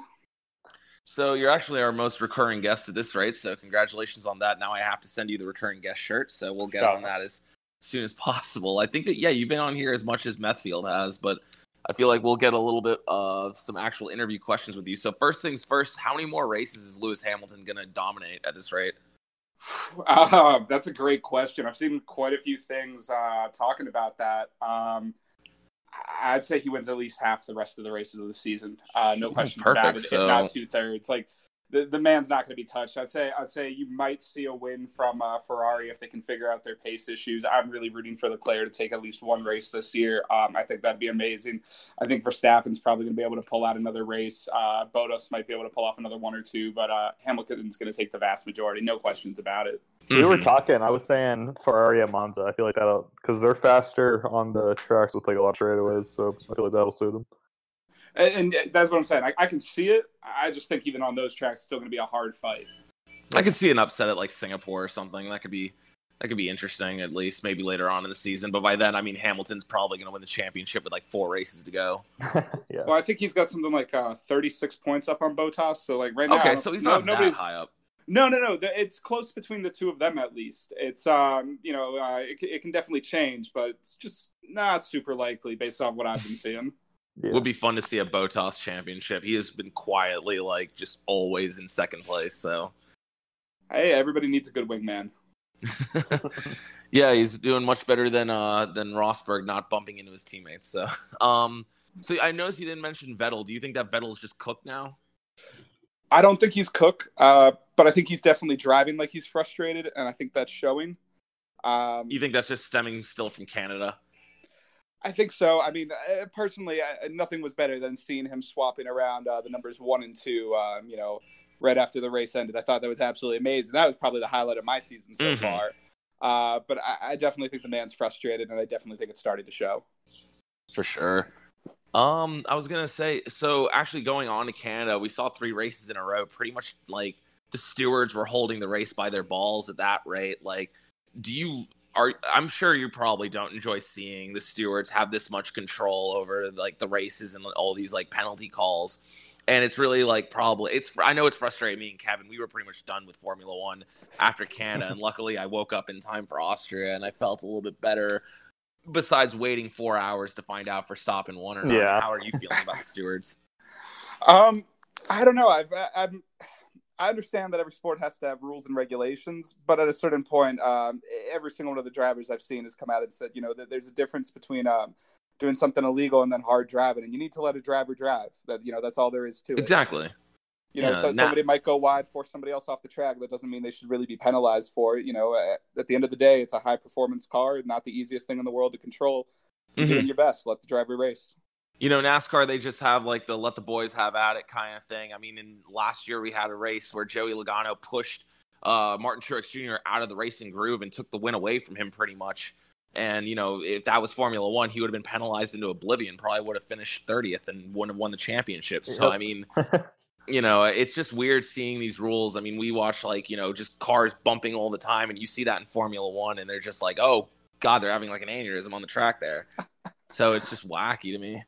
Um, so I wanted to uh, actually talk to you about a little bit uh, more about what's happening in the future of Formula One. But first things first, I know you're excited to kind of talk about what's going on between Haas and um, who who was it the sponsor that they lost? Rich energy. Oh yeah, so you God. were like you were very intrigued by this whole thing. So give us your perspective. All right. So, um, how, how- how much how much do you guys know about uh, Rich Energy and what's going on with them? They're an energy that- drink, right? I know that like they they're a giant meme, and then they like signed on, and then someone tweeted out from their Twitter account like we expected to beat Red Bull at Austria, and then they didn't. And they So said they were done, and then they there was like damage control. They were like, sorry, that was a investor who was all pissed off. So now that they're back and whatnot, but they're running like shit too. So it's kind of a So, weird uh, situation. I'll, uh, uh, Rich Energy might be my absolute favorite thing in the history of sports. Um, first of all, it's, it's, it's a money laundering front. So I'll give, I'll give you guys some background. I don't know how much you've done, but um, I highly encourage you to hop on the Reddit thread about it. Uh, basically, you can't actually buy their energy drinks. I, I we almost lost our goddamn minds at work the other day because we found uh, you can order cases of it on um, through Walmart actually, but it's absolutely incredible because for the longest time, um, there's even an article on Jalopnik about it. You could not buy this energy drink. You know, to sponsor a Formula One team, you got to have millions in the bank. Um, I think when they first investigated Rich Energy, Rich Energy had a couple hundred dollars in the bank. Um, so it's not like they had money in the first place. So everybody's kind of questioning, you know, where is this Formula One team? How are they getting the sponsorship? Uh, what's going on with this? And then all the people from the UK hopping on the Reddit thread stated the same thing. It's a UK based company, and they actually could not buy it anywhere. It's apparently stocked in like four stores across the country and you couldn't actually buy it at any of those locations. Actually, even uh, if you guys are in front of your computers right now, hop online, see if you can actually order their merchandise. You actually can't. You can't even order the merchandise and have it shipped to you. That's how sketchy of a company this is. So um, we're, we're going to fast forward right now um, a little bit. That, that's a little bit of background on them. Um, so their CEO is William Storey, or former CEO at this point. Uh, basically, Storey said, you know, it doesn't really paint the whole picture. It's not that we actually only have, you know, uh, a couple hundred dollars in the bank. We actually have millions. We have big sponsors waiting in the background. I'm just the public face. You're just not seeing what's going on. But it's goofy. You got to do some real digging. The man made his money from like Zimbabwean tobacco farms. I Oh, highly classic. encourage. I, I genuinely, yeah. I highly encourage checking this out. This has been my favorite thing. It's it's a running meme between uh, me and my friends that watch out here. Um, All right, so I'm on I'm on the Rich Energy Rich Energy site right now, and it says I can buy a case for forty dollars, but it's out of stock. exactly. Oh shit, that's where they get you. Kevin, Yeah, are so, you uh, thinking what I'm thinking here? Like we should get them to sponsor the podcast. That's Oh, what for I'm sure. thinking. Absolutely. This is hey, if they can this seems like sponsor an F1 money. team, they can shell out a yeah, couple they can dollars shell about the out a couple. They can shell out like fifty dollars an episode. I feel Rich Energy, come through. We'll talk nothing but nice Also, about your that's- non-existent product. That's literally the only thing in the shop, and it's out of stock. So I feel like that tells you a little bit about the company. What- Here's the thing, Oh, now, boys. man. Here's the thing. Rich Energy doesn't actually exist anymore. They actually just changed their name to Lightning Volt. Oh, well, I'll um, keep that in mind. So it, it, it actually gets even better. So um, during, uh, I believe it was the Canadian Grand Prix, and uh, one of you, please feel free to fact check me. Um, Rich Energy was actually sued by a company called Whyte Bikes over the use of the Stag's Head logo. Uh, White Bikes actually uses the exact same stag head. There's some minor differences. I think there's an extra antler on Rich Energy's. Um, but anyways, they sued Rich Energy and said, please stop using this. This is trademark. This is copyright. Now it gets better. Rich Energy comes back and says, nobody's ever heard of Whyte Bikes. We're not going to do that. Whyte Bikes tweets out a photo of Romain Grosjean on a white bike. That's awesome. So that's a- absolutely amazing. Um, I think it was something like thirty-five thousand pounds or dollars. I can't remember which uh, was the damages that they're supposed to pay out. They were supposed to take down their logo. Um, Haas still ran with um, their colors on the car, and um, it, it just keeps getting better and better from there. Um, after that debacle, uh, basically, that's when you see uh, Rich Energy's Twitter, which has to be run by Storey. I mean, I can't confirm if it is or isn't oh, absolutely. but I, I, I it follow sounds. it. Yeah, it's it's in such it's always the jumps to defend him, and I'm sitting there going, it's got to be run by him. Um, but absolutely incredible. So um, they haven't paid Whyte Bikes. Um, they said basically um, they're dropping Haas. Haas is now suing them for $35 million, saying this is a breach of contract. Classic. Um, yep, and they're basically coming back. And the kicker is from Whyte Bikes, uh, from this lawsuit, the judge actually said um, in their decision that they thought Storey had manufactured a bunch of documents, didn't think he was credible at all. Um, and then from there, made his summary judgment. Yeah. So, so uh, th- this whole thing, this makes my day every day at work. Uh, absolutely a ton of fun to do some research in the middle of soul crushing phone calls. Um, but a- a- absolutely great. So that, that's what's going on with uh, Haas and uh, the company formerly known as Rich Energy, now Lightning Volt. Uh, absolute, That's a they're my absolute saga. favorite this year. And so uh, does that mean their paint scheme is going to change now, or you know, I haven't seen anything about that, but honestly, I actually really fuck with the black and gold. I Yeah, it's a thought- it's very car. nice. Oh yeah, That's what I'm saying. It's I thought better they- than years past. I, I'm genuinely disappointed that they no longer have Rich Energy as a sponsor because I, I just thought the American team being Rich Energy that that made my day every day. Yeah, Um, right. You know, it, it's easy to root for. Um, you know. Yeah. But um, so that, that's you- my favorite saga. do you know how much their sponsorship deal was worth at the beginning of the season? Like, what is a because that's a mid tier team in F one, and that's their primary sponsor. So, how much do you think or know that goes for? So I know it was over three years um, was their Okay. deal. Now, um, like I said, I if I read um, the lawsuit right, I believe they're suing for thirty five million. I don't know if that's the actual amount they agreed to sponsor or not. Uh, I'd have to do some research on that, but I know that's what they're being sued for right now. Okay, because I know in NASCAR, Ally Financial, Jimmie Johnson's sponsor now, pays somewhere in the low eight figures. So I feel like that's Oh, casual. pretty much equivalent equivalent to what Rich Energy's paying, except for Ally Financial is a great business, and it sounds like Rich Energy is. Yeah, Ally opposite. Financial is a real business you can actually buy products from, and Yeah. uh, yeah. Oh, by the way, um, I, I completely forgot this update. Um, I was looking right now on my computer to see um, if I can figure out how much they're suing him for. But um, the kicker is now Red Bull is suing Rich Energy for Oh. copyright Yeah. infringement. If I'm looking at that right. Yeah, I saw love their- Just getting I, I can see why where that comes from because Oh, I'm on their website right now, and their trademark is "Forget the wings." Rich Energy gives you horns, so I feel like that's definitely a play off of Red Bull. Oh, Is it really? I haven't even seen that. Yeah, That's yeah, it's the first thing I saw on the website, so that makes a lot of sense to why they're getting sued. Absolutely amazing. So, um, what what a sport! What a sport! Yeah. That's that's honestly Now, hilarious. Thank you for as- clearing that up. As a what I assume a diehard F1 fan, what what is your take on that? Okay, the statement: the on track activity is less exciting than what happens during the off weeks. I disagree. I think that I think what's been happening um, the last at least two races. I think it's been a lot of excitement. Um, a I will say there, yeah, there has been a giant shot in the arm the last couple of weeks. Even though, Verstappen versus Leclerc was some of the most unreal racing. The fact that they didn't wreck and then Ve- Vettel forgot how brakes worked. I mean, that's Yeah. just unbelievable. Well, sometimes your brakes just don't work, for Rotolo. You know, you're Yeah, driving along pretty you know. quickly, and you just gotta slam into the guy in front of you to stop. It's, it's That part you of know, racing. I, I I too have played Grand Theft Auto online. Um, but no, no. But uh, to get back to it, um, I honestly find a lot of more the technical aspects to be a little bit more boring. Um, so a lot of the news doesn't necessarily excite me. I'm always I'm always a fan of all the rumor mills of you know what driver is going to replace who. Um, I've seen a couple rumors that Grosjean's about to be replaced by uh, Esteban Ocon. Don't know if that's true or not. Um, Mm, saw that a few days I don't ago. know if that's you know that's interesting. I don't know. Well, I have seen to- well, I have seen things saying Toto Wolff is willing to completely sever ties with him if that's what it takes to get him in the seat of the car for uh, the next F1 season. Interesting.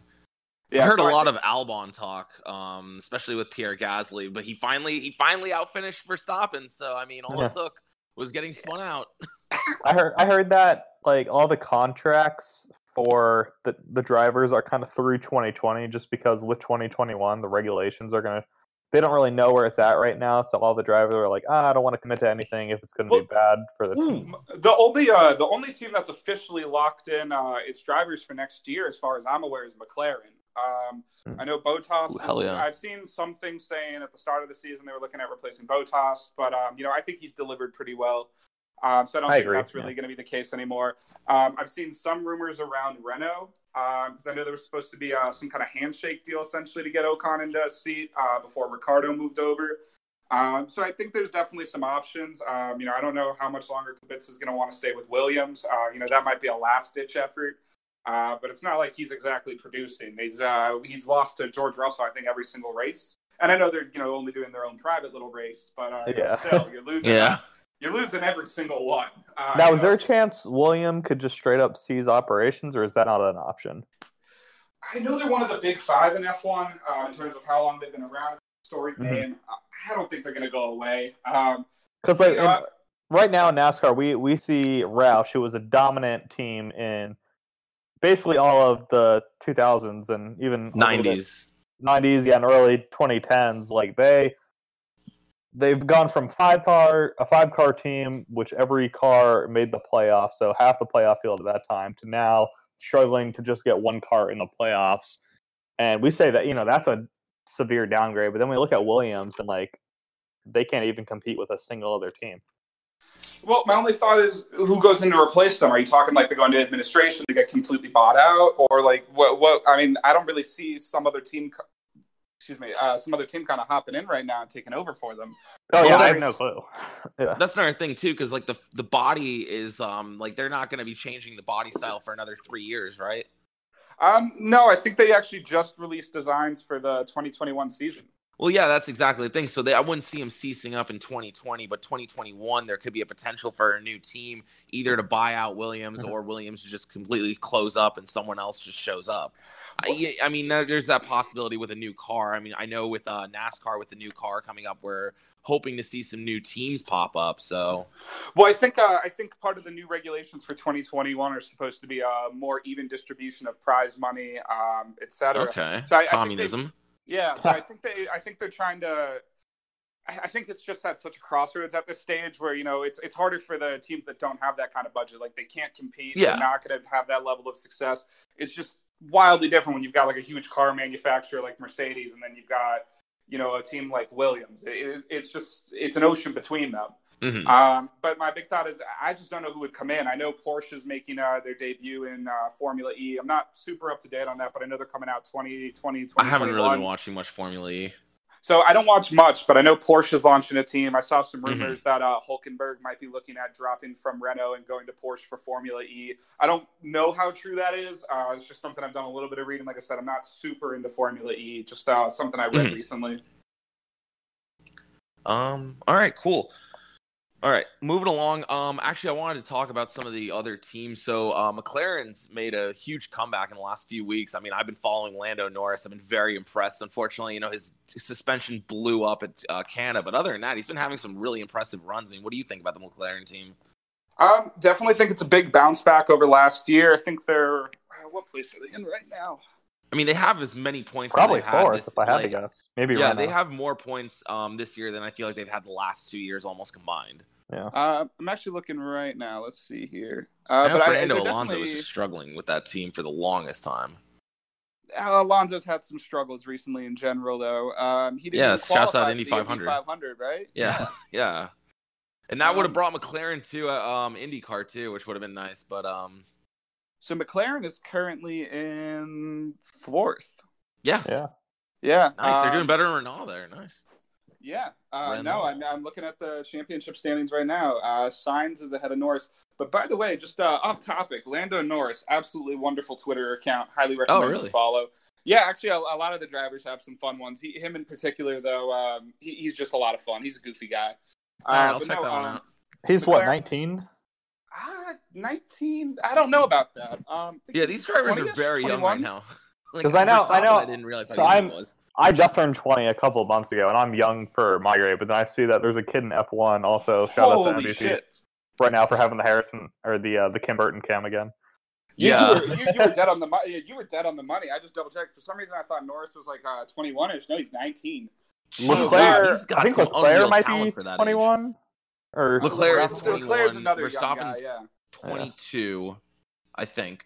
What are we Jesus, doing for racing is lives? unreal right now. Brandon Jones. Oh my goodness, sorry, Pont. Like we're watching the, the Xfinity race, and for some reason, these guys are deciding to do really well today. Uh, this has been crazy. Um, yeah, there's a lot of young talent moving up, and I'm sure, like you know, Vettel's got to be a little worried if he doesn't get wins. I mean, Kimi Räikkönen's a fucking like ancient statue at this rate, and still getting top ten. So I mean, still getting points, uh, paying positions. You gotta, you gotta love Kimmy though. You Oh, gotta I love, love Kimmy. Kimi. What are we talking about? He's great, and Giovinazzi is not even showing up. It feels like Uh, Kimmy's getting uh, points almost every week. I mean, he was looking pretty decent in Austria. Well, Kimmy right now is uh, eighth, um, eighth in the standings overall. It's awesome. Um, who's seventh? Is Giovinazzi it- is uh, 18. Yeah. Um, yeah, no, seven is Sainz. Okay. Um, and then Gasly sixth. You know, in fairness to Gasly, he's really not doing too too bad overall. Um, you know, I mean, he's the second solid Red Bull car. I guess we shouldn't be expecting that much. I mean, like he's doing the bare minimum. uh, Like obviously, if you're not top six in one of those big three teams in points, that's a big Uh, sign. Brand's gonna get turned. Well, I'm more, I'm more just thinking, you know, out of the out of the top six drivers on the top three teams, you know, he's Yeah. obviously the worst out of them. You know, it's I wasn't expecting a whole lot more, and he's still, I didn't realize he's still in sixth. Um, it's not bad. He's doing okay. Uh, and like you know, if it weren't for the fact that uh, Verstappen crashed out in the last race, or got crashed into, I should say, Mhm. um, you know, he still probably would have put up a respectable fifth, sixth. You know, that's not terrible for a kid who uh, just moved to uh, one of the big three. For big sure. oh, classic. um. All right, so let's round this out real quick. You got any bold predictions for the rest of the season? bold predictions. Um, I do think Leclerc will finally win a race this year. That's not Uh, a bold prediction. We've been I think- saying you know that what? I since he like blew his Don't engine. Don't care. I think that is a fairly bold prediction, uh, considering how the races have gone this year. Do you have Uh, a track in mind? Monza's got to be the one that for, Ferrari's really circling Monza. right now. Like everyone's circling that one. I feel like maybe like Circuit of the Americas, like you know, he could maybe pull a surprise away from Hamilton, who seems to always dominate there. I think I might be going to that. Um, wait, is that uh that, that's, That's Austin? in- that's Austin. Yeah, that's Austin, Texas. Oh yeah, have you been to a have you been to an F1 race before? I actually have not. Uh, looking at getting some tickets out to Austin, and then I was contemplating trying to get a ticket out to um, Australia to start the season next year. Ooh. Ooh, wow. Flights are not cheap there. Just uh, letting you know. Oh, Um, really, Rotolo? Halfway around the world, not a cheap. I'm just letting you know. Uh, what was I gonna say? I feel like if Um, I had to pick one F1 should do track Canada instead. To go to, yeah, it'd either be Canada or Monza, just because I feel like Monaco, Monza with the crowd environment, or Austria with the the Verstappen Orange Army type of thing. Oh yeah, I'd love to be with the Orange Army in Austria. I would. I mean, Monaco is not a great race, but it's definitely like you know, uh, like it's historic as hell, and I'd love to go there in general. Yeah. Um, was I gonna say? France is. I think France is actually kind of a cool looking track. I mean, nothing happens there, but it's it's a cool looking track. I, I wish they would I'm not- actually do To Le Mans. France. I wonder It's a little why they don't. trippy. Yeah, I wonder why they don't race Le Mans in the Formula One cars, like the short circuit that um, exists on that track. Like, I feel like they could, like, uh, maybe it's because there's no DRS zone, maybe. That's a. That's There's no good question. DRS zone at Monaco, and they still run there. Uh, Oh, there's is a, I mean, no, there is a DRS zone in Monaco, but it's so short. It doesn't. Is it matter. through the tunnel or is it like going in the No, tunnel? they can't do it through the tunnel for some reason. I don't know why. I don't know why I thought there was a track in F1 without a DRS zone. The Xander. Oh, so for next year, the two tracks that are getting added are uh, Zandvoort and the was it the Vietnam City Circuit? I did not know they were adding two tracks to the, the, the schedule. When did this get announced? Vietnam, yeah, Vietnam. Uh, Vietnam Holy for the shit. Track. Yeah. I, I wasn't actually aware that they had officially added it. I saw. Um, I know So, see Melbourne later, got Miami. renewed and uh, Silverstone Yeah. got renewed. Um, so I don't know if it's confirmed because even I'm doing some research right now. I didn't know about it, but um, yeah, see something about Vietnam. Um, yeah, I think the two that are getting kicked out are Spain, which honestly that's fine. No, No, Oh, Spain's such a bad track, and they love don't really, that track. and Mexico, so it's kind of like screw the Latin America Yeah, what the hell base. is Oh, that? Even so- though like it would be Signs Oh, are still Brazil there gets and- kept around, but he- that's Portuguese basically. So it'd be uh, 2021 would be the, Portuguese. uh, the start of any new tracks they're adding, and nothing is confirmed as of yet. But they are looking at dropping two and adding two. for, wait for Is- 2020 or 2021. 2021. Um, everything Okay. I've said, nothing will happen until after. Like the article I'm looking at right now says it's not going to happen until after. I could okay. I, I could have sworn Zandvoort was getting asked. asked Where is Added. Zandvoort? You're like this sounds uh, like a Halo map. Oh, okay. Uh, Dutch Zandvoort. GP. I'm looking it up. Yeah. Oh, perfect for Verstappen. Yes. Um, Yes. yeah, Formula One 2020 Dutch Grand Prix tickets. So okay. Oh, wow. And you Okay, said uh, that Vietnam Oh was yeah, a street circuit. yeah, You like it. it, it's kind of reminds me of a Baku in a way, where there's just really long slipstreaming straights and like a couple tight turns here and there, which is I guess going to be one of the better races. Oh shit, John Hunter Nemechek Yeah, I in the saw wall. that. Yuck. All right. Um. But I like how I like I do one thing I admire about F1 is that they're not afraid to move things around. Like I guess Barcelona is known for being a pretty popular circuit just because it has a lot of history. Maybe not so much Mexico City, but they're they're going to their market racing basically. And I've heard they Oh, for to sure. go to or Liberty Media wants to go to Africa, back to Africa. That would be awesome. race. Actually, Yeah. I'd like to see something over They'd there. be racing at six six out of the seven continents, and who knows They that Antarctic had- Grand Prix might come sooner or later. Well, you got all They the penguins in the stands. I mean, they're huge fans over there. yeah. Walruses and killer whales too. Don't forget those guys. Oh, how could you forget? Yeah, um, I was gonna say they used to have a Grand Prix at um at, in South Africa years Mhm. ago. I feel Yeah. like so. You know, I wouldn't. I would. I would like to see a race come back there. Either that, maybe uh, you know, Egypt or just somewhere nice. It's, it's all about market racing. Why do you think New Yeah. Hampshire got replaced for Vegas?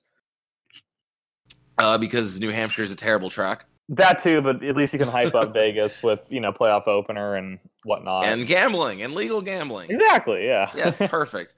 All right. Um, any other questions we got left for you, Pont? You got any questions for us? Um, ninety percent of the last like forty-five seconds of things you just said, I have no clue of. So you know, uh, I'm gonna call you later and ask you to explain NASCAR to me. You should Uh, really uh, watch some of the race. Oh, I was gonna actually ask you when is Circuit of the Americas? I feel like that is the same weekend as It's, I want to say it's November. 11th. No, it's the same weekend. It, I- I'm so mad about this because F1 is the one who made who came out with their schedule after NASCAR, but the race at Circuit Americas is the same day as the Texas Motor Speedway playoff race. So that's two Oh. major races happening in the state of Texas, and I feel like That's like kind of weird. that's not a good. I feel like that'll hurt ticket sales at both. Well, depending on my work schedule, I actually might be down to go to a Formula One race. I went to an IndyCar race earlier this year, and uh, Pawn, I'm telling you, you might really like IndyCar.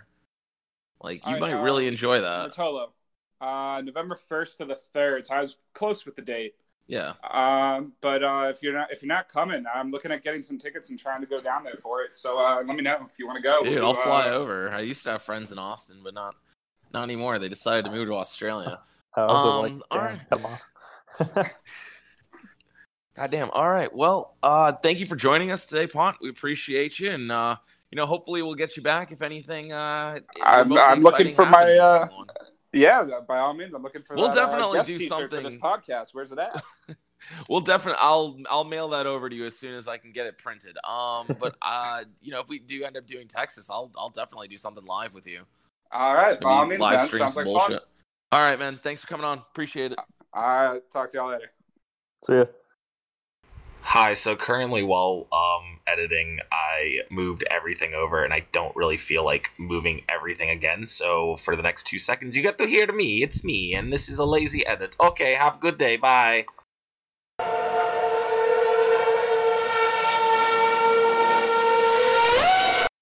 Thanks, Jordan, for coming on. Appreciate that. That was a great interview. Thank you so much, uh, Jordan. And he didn't talk about drivers dying this week, so that's always a positive with him.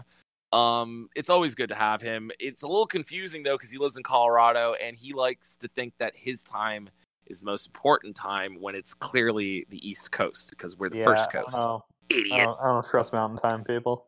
No, I can't either. They're always in the mountains, high on their weeds. It's disgusting. Which I will say, they do get the benefit of the doubt over the next couple months to get those 1 p.m. start times for the NASCAR races. So Mhm. shout No, out to good- them, I guess. Good for them. They actually don't have to wait all day for the race to start. God bless. Yeah. See, I'm okay with Um, waiting because it's like I can do stuff in the morning, but like a lot of the, the old school fans are like, oh my god, 1 1 p.m. start time. And say, well, just move to Colorado and you'll be good. Uh, you ready to talk some Pocono? I am going to be actually a little sad about Pocono because I was at this race last year.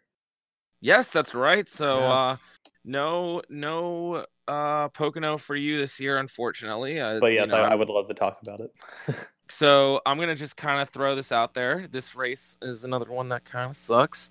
So you know, and after the So first one, it to was another the- new winner this season. yeah. on Congratulations to another new winner, and uh, you know, I think that now that we become self-aware of it, I think that we've completely played it out at this rate. Yeah, Yeah. I mean, who who else could win that hasn't won yet? Blaney, he's won at Pocono. Larson won. Let's be honest. there. After seeing Kyle Busch last time they went here, are we really gonna pick anyone other than Kyle Busch? Bowyer ran good. Harvick ran well too. This could be a race where Stewart-Haas just kind of like the. I think like like I said with uh, Kevin Harvick winning this week, the floodgates might open for Stewart-Haas. So hey, Suarez I- finished second there last year. mm, that not in a Stewart-Haas car, so I don't know. I'm just saying, man. I'm looking at the uh, the driver entry list, uh, right now. We got 38 cars coming through. Quin Houff in the 77. The Rick Ware cars have not been announced. Reed Sorenson in the 17, and Ross Chastain back into the 15. Um, nothing really that I noticed out of the ordinary. I will say the races where all three Rick Ware racing cars have showed up have been phenomenal. I want to say they Mhm. showed up All Star Weekend, Coke 600 Mhm. Weekend, and then Chicago. I want to say maybe one other race, but all three of those races were. Weren't they at Daytona? Um, Yes, they were at Daytona. were they? Which was well, that was that was a great not race the- too. So Actually, both Daytonas, I think, because I feel like there was a 53 that was driving around yeah, there there at wasn't one at the, speed. at, at the 500. There was not. the 400 there I felt like there were There been, uh, yeah. there was a 53, yeah. Yeah. Um oh shit. Kevin Harvick's running the Busch Beer Gen X car. Yeah, I can't wait to see that. Is that the that's not the millennial car, right? no, not, I, I, I'm just I'm super excited for the Busch Boomer car whenever that comes out. If they're Oh baby, I can't wait. It's probably just gonna it's probably just gonna be an old man yelling at a cloud on the Yep. on the front of it. Um God bless. Uh, I'm just looking at the sponsors right now. Uh, nothing really out of the ordinary. Uh, Ryan Blaney's got the money line car, which is a nice looking, nice looking vehicle. I will say I, I did see something about Moneyline this week. They're looking to Sponsor the Double- podcast finally. they're they're doubling down on their sponsorship. They're going to sponsor Oh, Penske and Cup yeah. next year. Which it I heard a rumor a while ago that Keselowski was going to be short a couple races with sponsorship for 2020. So Not anymore. if I had to guess, yeah, Moneyline will just slide in there, or maybe move over some of the sponsors from Blaney's car to uh, the, the two, and then give Blaney Moneyline, something like that. I really want Alex Bowman to just it it if there ever is a time where Bowman's like, you know what, I really like the black um Axalta car. I want it to say on Racing Reference and Jayski black Axalta. Like there's Axalta and then there's black Axalta. And it's I like read- you just know that Bowman's about to go nuts when he's ri- driving the the Johnson. Uh, uh, what is Yeah. it? Oh, actually, I wanted to just real quick. I wanted to say that must be really disheartening for Jimmie Johnson to basically like his primary car gets fucked and Bowman in his backup is doing fine. Yeah, That must be very disheartening that does suck. I, I will say I for see Hendrick as a whole, really. on the race thread where NBC changed the number on Bowman's like box for when uh, on the Ah. scoring thing from whatever bl- dark blue to black. So I don't know if that's true or Hey, not, or good- someone's making that up. But if they actually did that, that's such incredible attention to detail. I didn't. I don't feel like that's uh that's real, but we'll see. It's the type of Um, thing I could see NBC doing because they care. The main and tail car is that the one that I just saw on Reddit for Yes. the zero zero. Oh man, that's gonna look great on Mhm. track. It'll look great. Shout out Landon Cassill. Who knows? Maybe Zero, another zero, nice. fog wins in the forecast. Oh man, I, I I mean, as as funny as that was, I really hope that doesn't happen again. Um, yeah, me neither. No, so- I, the weather actually does look really good for Pocono this weekend, which is nice. Oh, nice. Yeah, usually it kind of stinks, so that's good. Yeah. Uh, race will be um. This has always been my birthday weekend race, so my birthday is uh, next week Monday. Uh, not to brag, but um, The 20 so the 29th, yeah. Um, so Pocono has always pretty much been my birthday race. Uh, I think a couple years I had Indy uh on it, but for the most part, usually it's Pocono, and usually it's not something that I kind of go out of my way for, uh, just depending on what I'm doing. Watched it a little bit last year, really wasn't paying too much attention, but um, yeah, I mean, as far as Pocono goes, it's Pocono. So you want to make some picks? I would love to. Well, since you won again this week with your dark horse, I'll let you start us off again. God bless, man. All right, cool. So my dark horse this week, uh, I'm not gonna pick Matty D. You know, he had a great run, and I'd love to see a top 15 out of him. But you know what? We kind of we kind of touched on it a little earlier in in the show, and you know he's been very impressive, and he's got a, a run, as you said, of nine straight top 20. So I'm gonna take Chris Buescher as my uh, dark horse this week. No- no, Former former off. winner at uh, That is at true. Yeah. So you know, Hey, uh, Buescher and Blaney have more wins at Pocono than Kevin Harvick. ayo, Just saying. That's thanks. Uh, all right, my dark horse. This pen stinks right now that I'm using. Oh my god. You know, I think this is a very type of track. Sorry for the bad wording, but this is the type of track where RCR I feel like can excel just because you have to trim out the cars so much. So Yeah. Don't be surprised if Austin Dillon is competing for a top ten. And Austin Dillon's promoted himself all the way to dark horse. Here we go.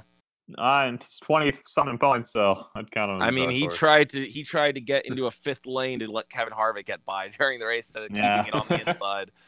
I don't know what's going on with that boy, but he he definitely needs a good finish this week. Yeah. All right, what you got for Yoshiba? My sleeper, I'm. I know I said I won it in the last couple of weeks, but I, I it's just it's like clockwork now. Erik Jones, come on. Finished. I I, mean, want to is- say third there last year in this race. Has been running. I don't know if he's a sleeper anymore, man. He keeps finishing in third, man. He might just man. finish in second this week. if you haven't won yet, you're and you're not Kevin Harvick, you're a sleeper. Well, I'll tell you what. One person who definitely needs to find some speed, and now that uh, Stewart-Haas has gotten gotten things going, he definitely is is right there and needs a good finish. A win would be preferable, but I mean, I would love to see Clint Bowyer in victory lane. Anytime Clint can get the job done, you know it's gonna be a party. That's your So, sleeper. That's my sleeper. Because uh, I'm gonna keep it really simple for my uh, favorite. I mean, no one was getting by him last time we came here. No one. No, like Kevin Harvick was the only other person that led laps. It felt like and got like a penalty or something. So I mean, if Kyle Busch doesn't win this race, I'd be very, very shocked. Maybe that means that people have figured out the package, but it probably means that Kyle Busch overdrove a corner again and got into the wall. So uh, that's the only way I can see him not winning this weekend. I know it's a, I know it's a lame pick, but I mean, come on. Like yeah. Are you gonna pick say- Y or B? I, mean, I would love to pick Blaney, but it doesn't. I know. like I know this. happen. The track is going to be different this time around, just because they put PJ one um on the outside. Of Oh fuck! Can I redo all my picks then? I I didn't know that they were doing the PJ one. I mean, week. that's actually kind of the PJ one, they, they really have done a good job with the PJ one this year. So No, it's like been great. I mean, yeah, it's a gimmick, but it works. a little bit. I don't know how much at Pocono, but I think at the end of the day, if his engine can last this time, it's going to be Truex Yeah, that's a good Yeah. pick. Because That's a good he. I want to say, was competing for No, he had a good car, but I no, he wasn't competing for the win, but he had a good car last time. Yeah. So, and I Um, feel like that team. Are they doing? Oh, sorry, keep going. I don't think they've taken a step back per se. Like obviously they're still they're tied for most wins Yeah, they're, and whatnot, but I feel like they haven't had that damaged car. straight raw speed. They've shown flashes of it um since Yeah. he took over. I mean, they were So- almost on stage one uh this past weekend. But I just feel Mm-hmm. like this is their weekend to get back on track. So, the 19 team has been struggling as okay, not struggling. When you look at Truex's, he has four wins this season, if I recall correctly, Yes. right? I believe he only has one on a mile and a half, which was Charlotte, and then the others have come on non-mile and a halves: Dover, uh, Richmond, and So no, oh yeah, he did win Sonoma. Thank you. Yeah. Um, so I feel like these unique races do benefit Truex compared to his mile and a half package. I mean, yeah, he does show speeds at mile and a half, but um, I mean that's a good pick. I would not be. I mean, either way, we have two. we- We've picked three of the four Gibbs cars this week, so I think we know. I think we know what we're doing here. God damn it again. Uh, I feel stupid. Like I do want to say though, I feel like Kevin Harvick. This could be like the start of a Tony Stewart like summer run. I agree. Um, you know, I mean, he finally got the win. It felt like looking at him, it like looking at how happy he was, how genuinely relieved he looked. Uh, that was more of like he needed that for a confidence boost to be like, yeah, I still got it. These young kids ain't got shit on me. Like, you know, uh, he definitely needed that. no, I agree. And I feel like, yeah, like you said, the floodgates once they open. I mean, they they've been running good all season. It's not like they- just were running tenth to fifteenth and snuck a win out of nowhere. Like they Yeah. they have been competing. Maybe not four wins, but at least top five every week. And now since they have that win, they can try new stuff too. And especially at Pocono, Mhm. for strategy is a big factor and everything. Oh, for sure. How the cautions play out. So Mhm. would not be surprised. I'd be very excited for it if I was uh if I was Stewart-Haas right now. This could be a great opportunity for them to start getting their cars locked into the chase. Um which so all three corners have PJ one? I believe so. Ooh, that's gonna be very interesting in turn three because that is probably where we're gonna see the most side by side racing, which we normally would not see at Pocono out of 3 Mhm. So, uh, you know, I don't feel like they're gonna be doing side by side in the tunnel turn. That's just never been a, a good corner to do that. Um, and then turn one's turn one. It's Yeah. it's it's a wild card, man. That's you could throw it up high, you could throw it into there, you could just go lose your brakes and go straight into the wall. You just never know. Uh, so I'm in, I'm intrigued. So you know, hopefully this race doesn't suck. But uh, as history has shown, I feel like the last time I had a really good time. Well, I mean Ryan Blaney in 2017. I was gonna say the junior win felt really fun, but that's just because junior won. Yeah, I mean, hey, I had a good time last year at the race, so Yeah, as long as you had fun, that's all that matters, Kevin. So thank you. yeah, congratulations to you. Okay. So rounding out the field, we actually have some new uh, 38 36 switching crew chiefs. Um, obviously doesn't really matter for a team like Front Row, but I mean, any news is news, and that is news. So thoughts? Uh, I don't think it'll hurt.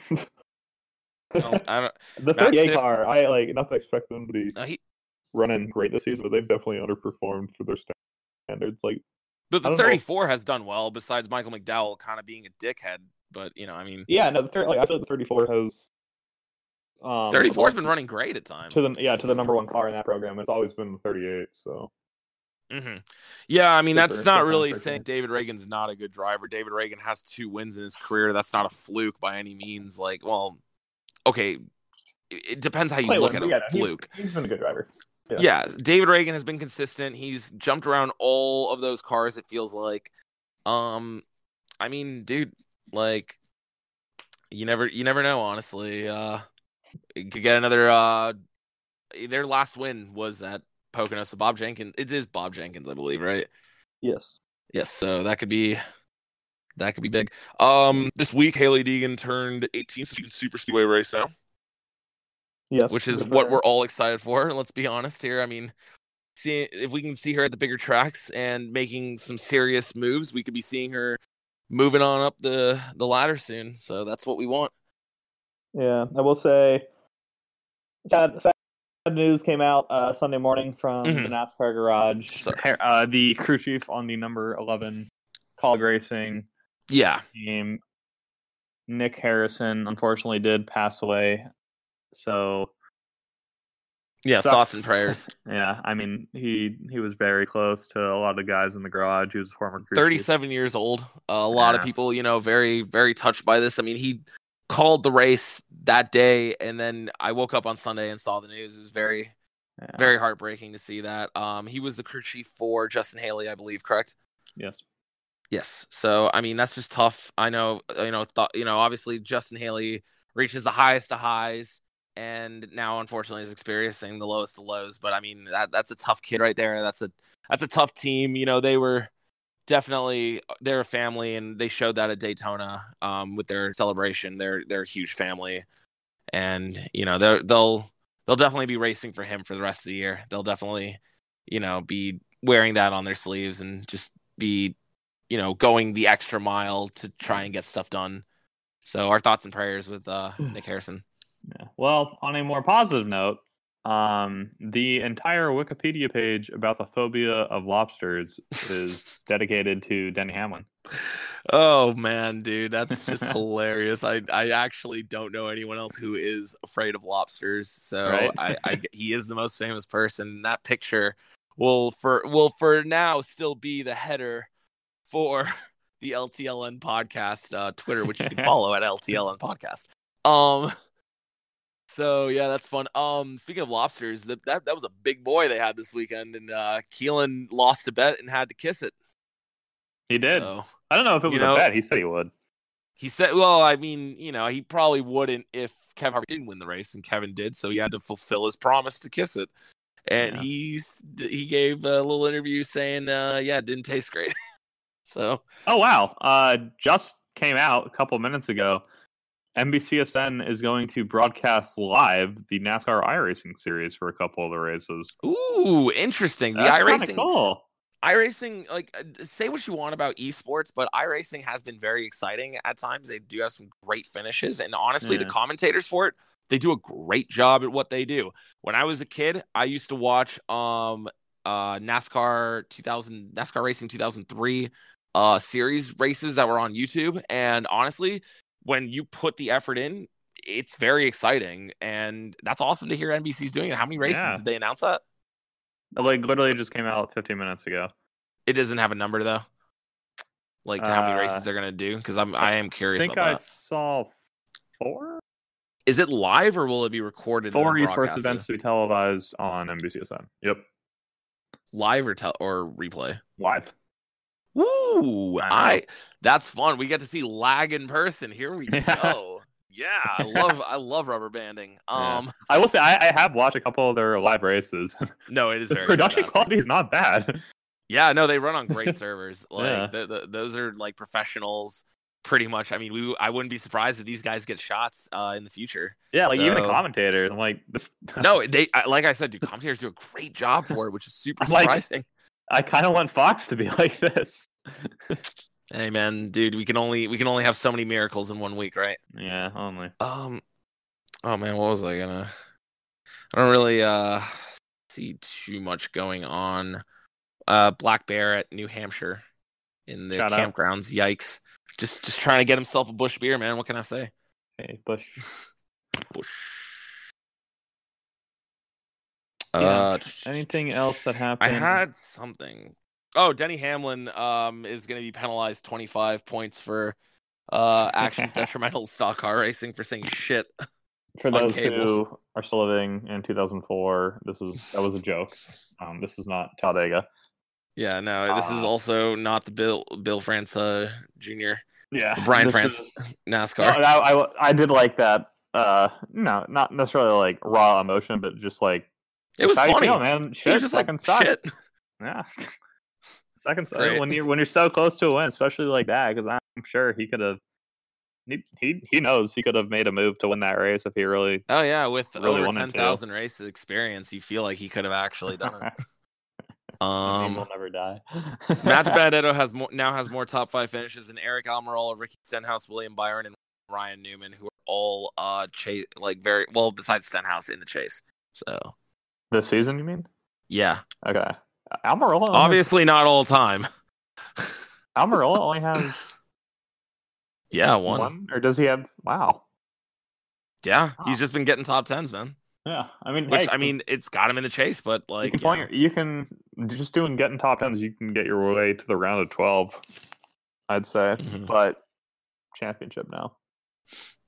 Uh, anything else that I want to talk about? Reddit, Reddit's been getting me, giving me the fritz, fritz. I don't I will say next week, uh, your boy has two finals because Oh, good luck. semester is almost over. So I apologize in advance if I am not able to come on. I will try my best. But for those, if for some reason you don't hear my sweet voice in two weeks, thank you for watching. We appreciate. I will you. probably bring my buddy Chase on. He's been begging me to come on the podcast, so That would be a good replacement. I will make him watch NASCAR though. He cannot come on unless he watches a fucking race. He, he's just like, put me on the podcast. I'm like, how many races have you watched this year? It's like, uh, What's NASCAR? what? yeah. Um. Oh, I believe it was four years ago today, or five years ago today. Bubba Wallace uh, pulls off the win at Eldora. So happy Oh, yeah. to Bubba Wallace. I need to get off. Oh Lord, what did I just do? I just accidentally closed out of uh my internet browser. Oh. Classic Anthony. I will All right. say Eldora is also next week. Oh shit! That'll Wait, are you? are- Wait, hold on. That's. I thought that was in two weeks. It's on. It's nine days from now. It's August first. Oh, okay. You want to preview that real quick? Uh, Do they have the entry list yet? No, we can for the episode next. No, week. we'll preview that next week then. Yeah. If you're still here. Um. Yeah. They. Oh It's yeah. The Thursday Gan- night. Yeah. The Gander RV entry list at Pocono.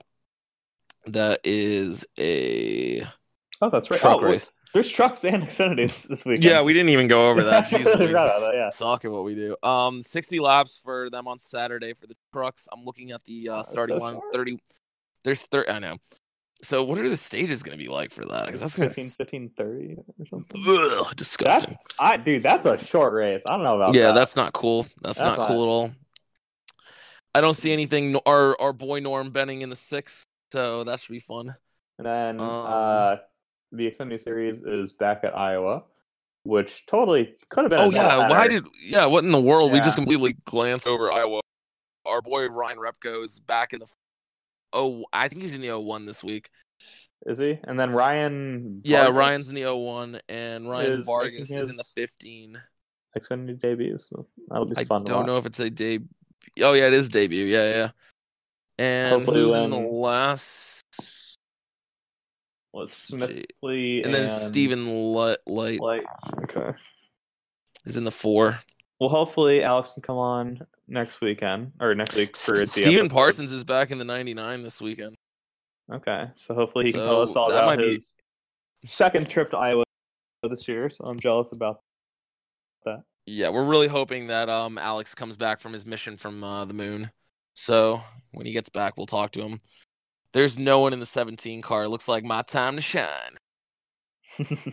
Perfect. I don't think I need a super speedway license to get that either. no, you'll be fine. Will Sure. Rodgers, why do I know that name? Yeah, no, he's making his debut. He was the one. he that- was an ARCA driver for a while, right? he I don't know if he beat Harvick or finished second to Harvick and raced him like really hard and really good back at uh Sonoma in Mhm. 2017 or He's whatever. from Hawaii. No way. Yeah, he he won a race in two, in 2018 in the K&N series. He has in the West series. In the East, he has three wins.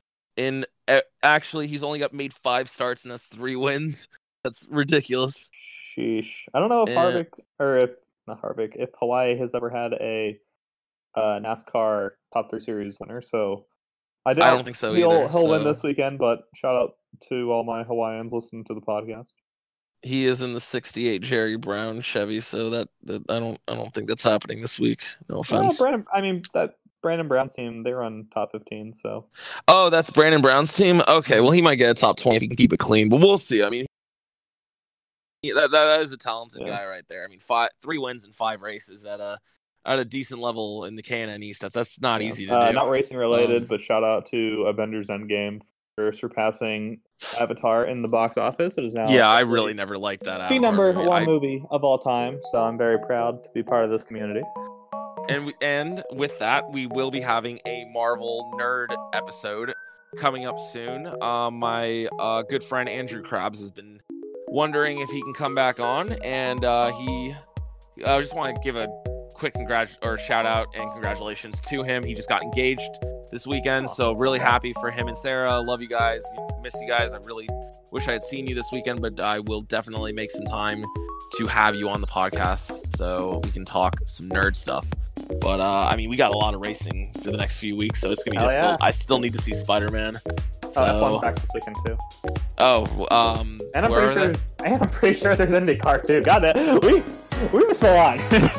it's fine. I, it's, a big, it's I, a big racing weekend. I didn't see anything about F1 um, this weekend, so they're in where? Germany, and then I want to say IndyCar. Oh, is that. Hockenheimring?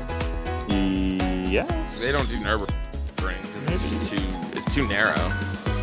The Yeah. German GP is July 28th, correct? Um, Hockenheimring, and then Hungarian's after that. At the Hungarian ring. Wow. Cool. awesome. We'll have fun talking about uh, Lewis Hamilton's complete domination of that race. Mhm. Um, anything else? I think that's about it. All right. Um, well, you know, make sure to follow us on Twitter at LTLN Podcast and Instagram, the same uh, handle. Other than that, I have been Andy. And I have been Kevin. Uh, we'll see you guys next week when I am a. Love you guys. Love y'all. All right. Sweet. Craig, you can stop now.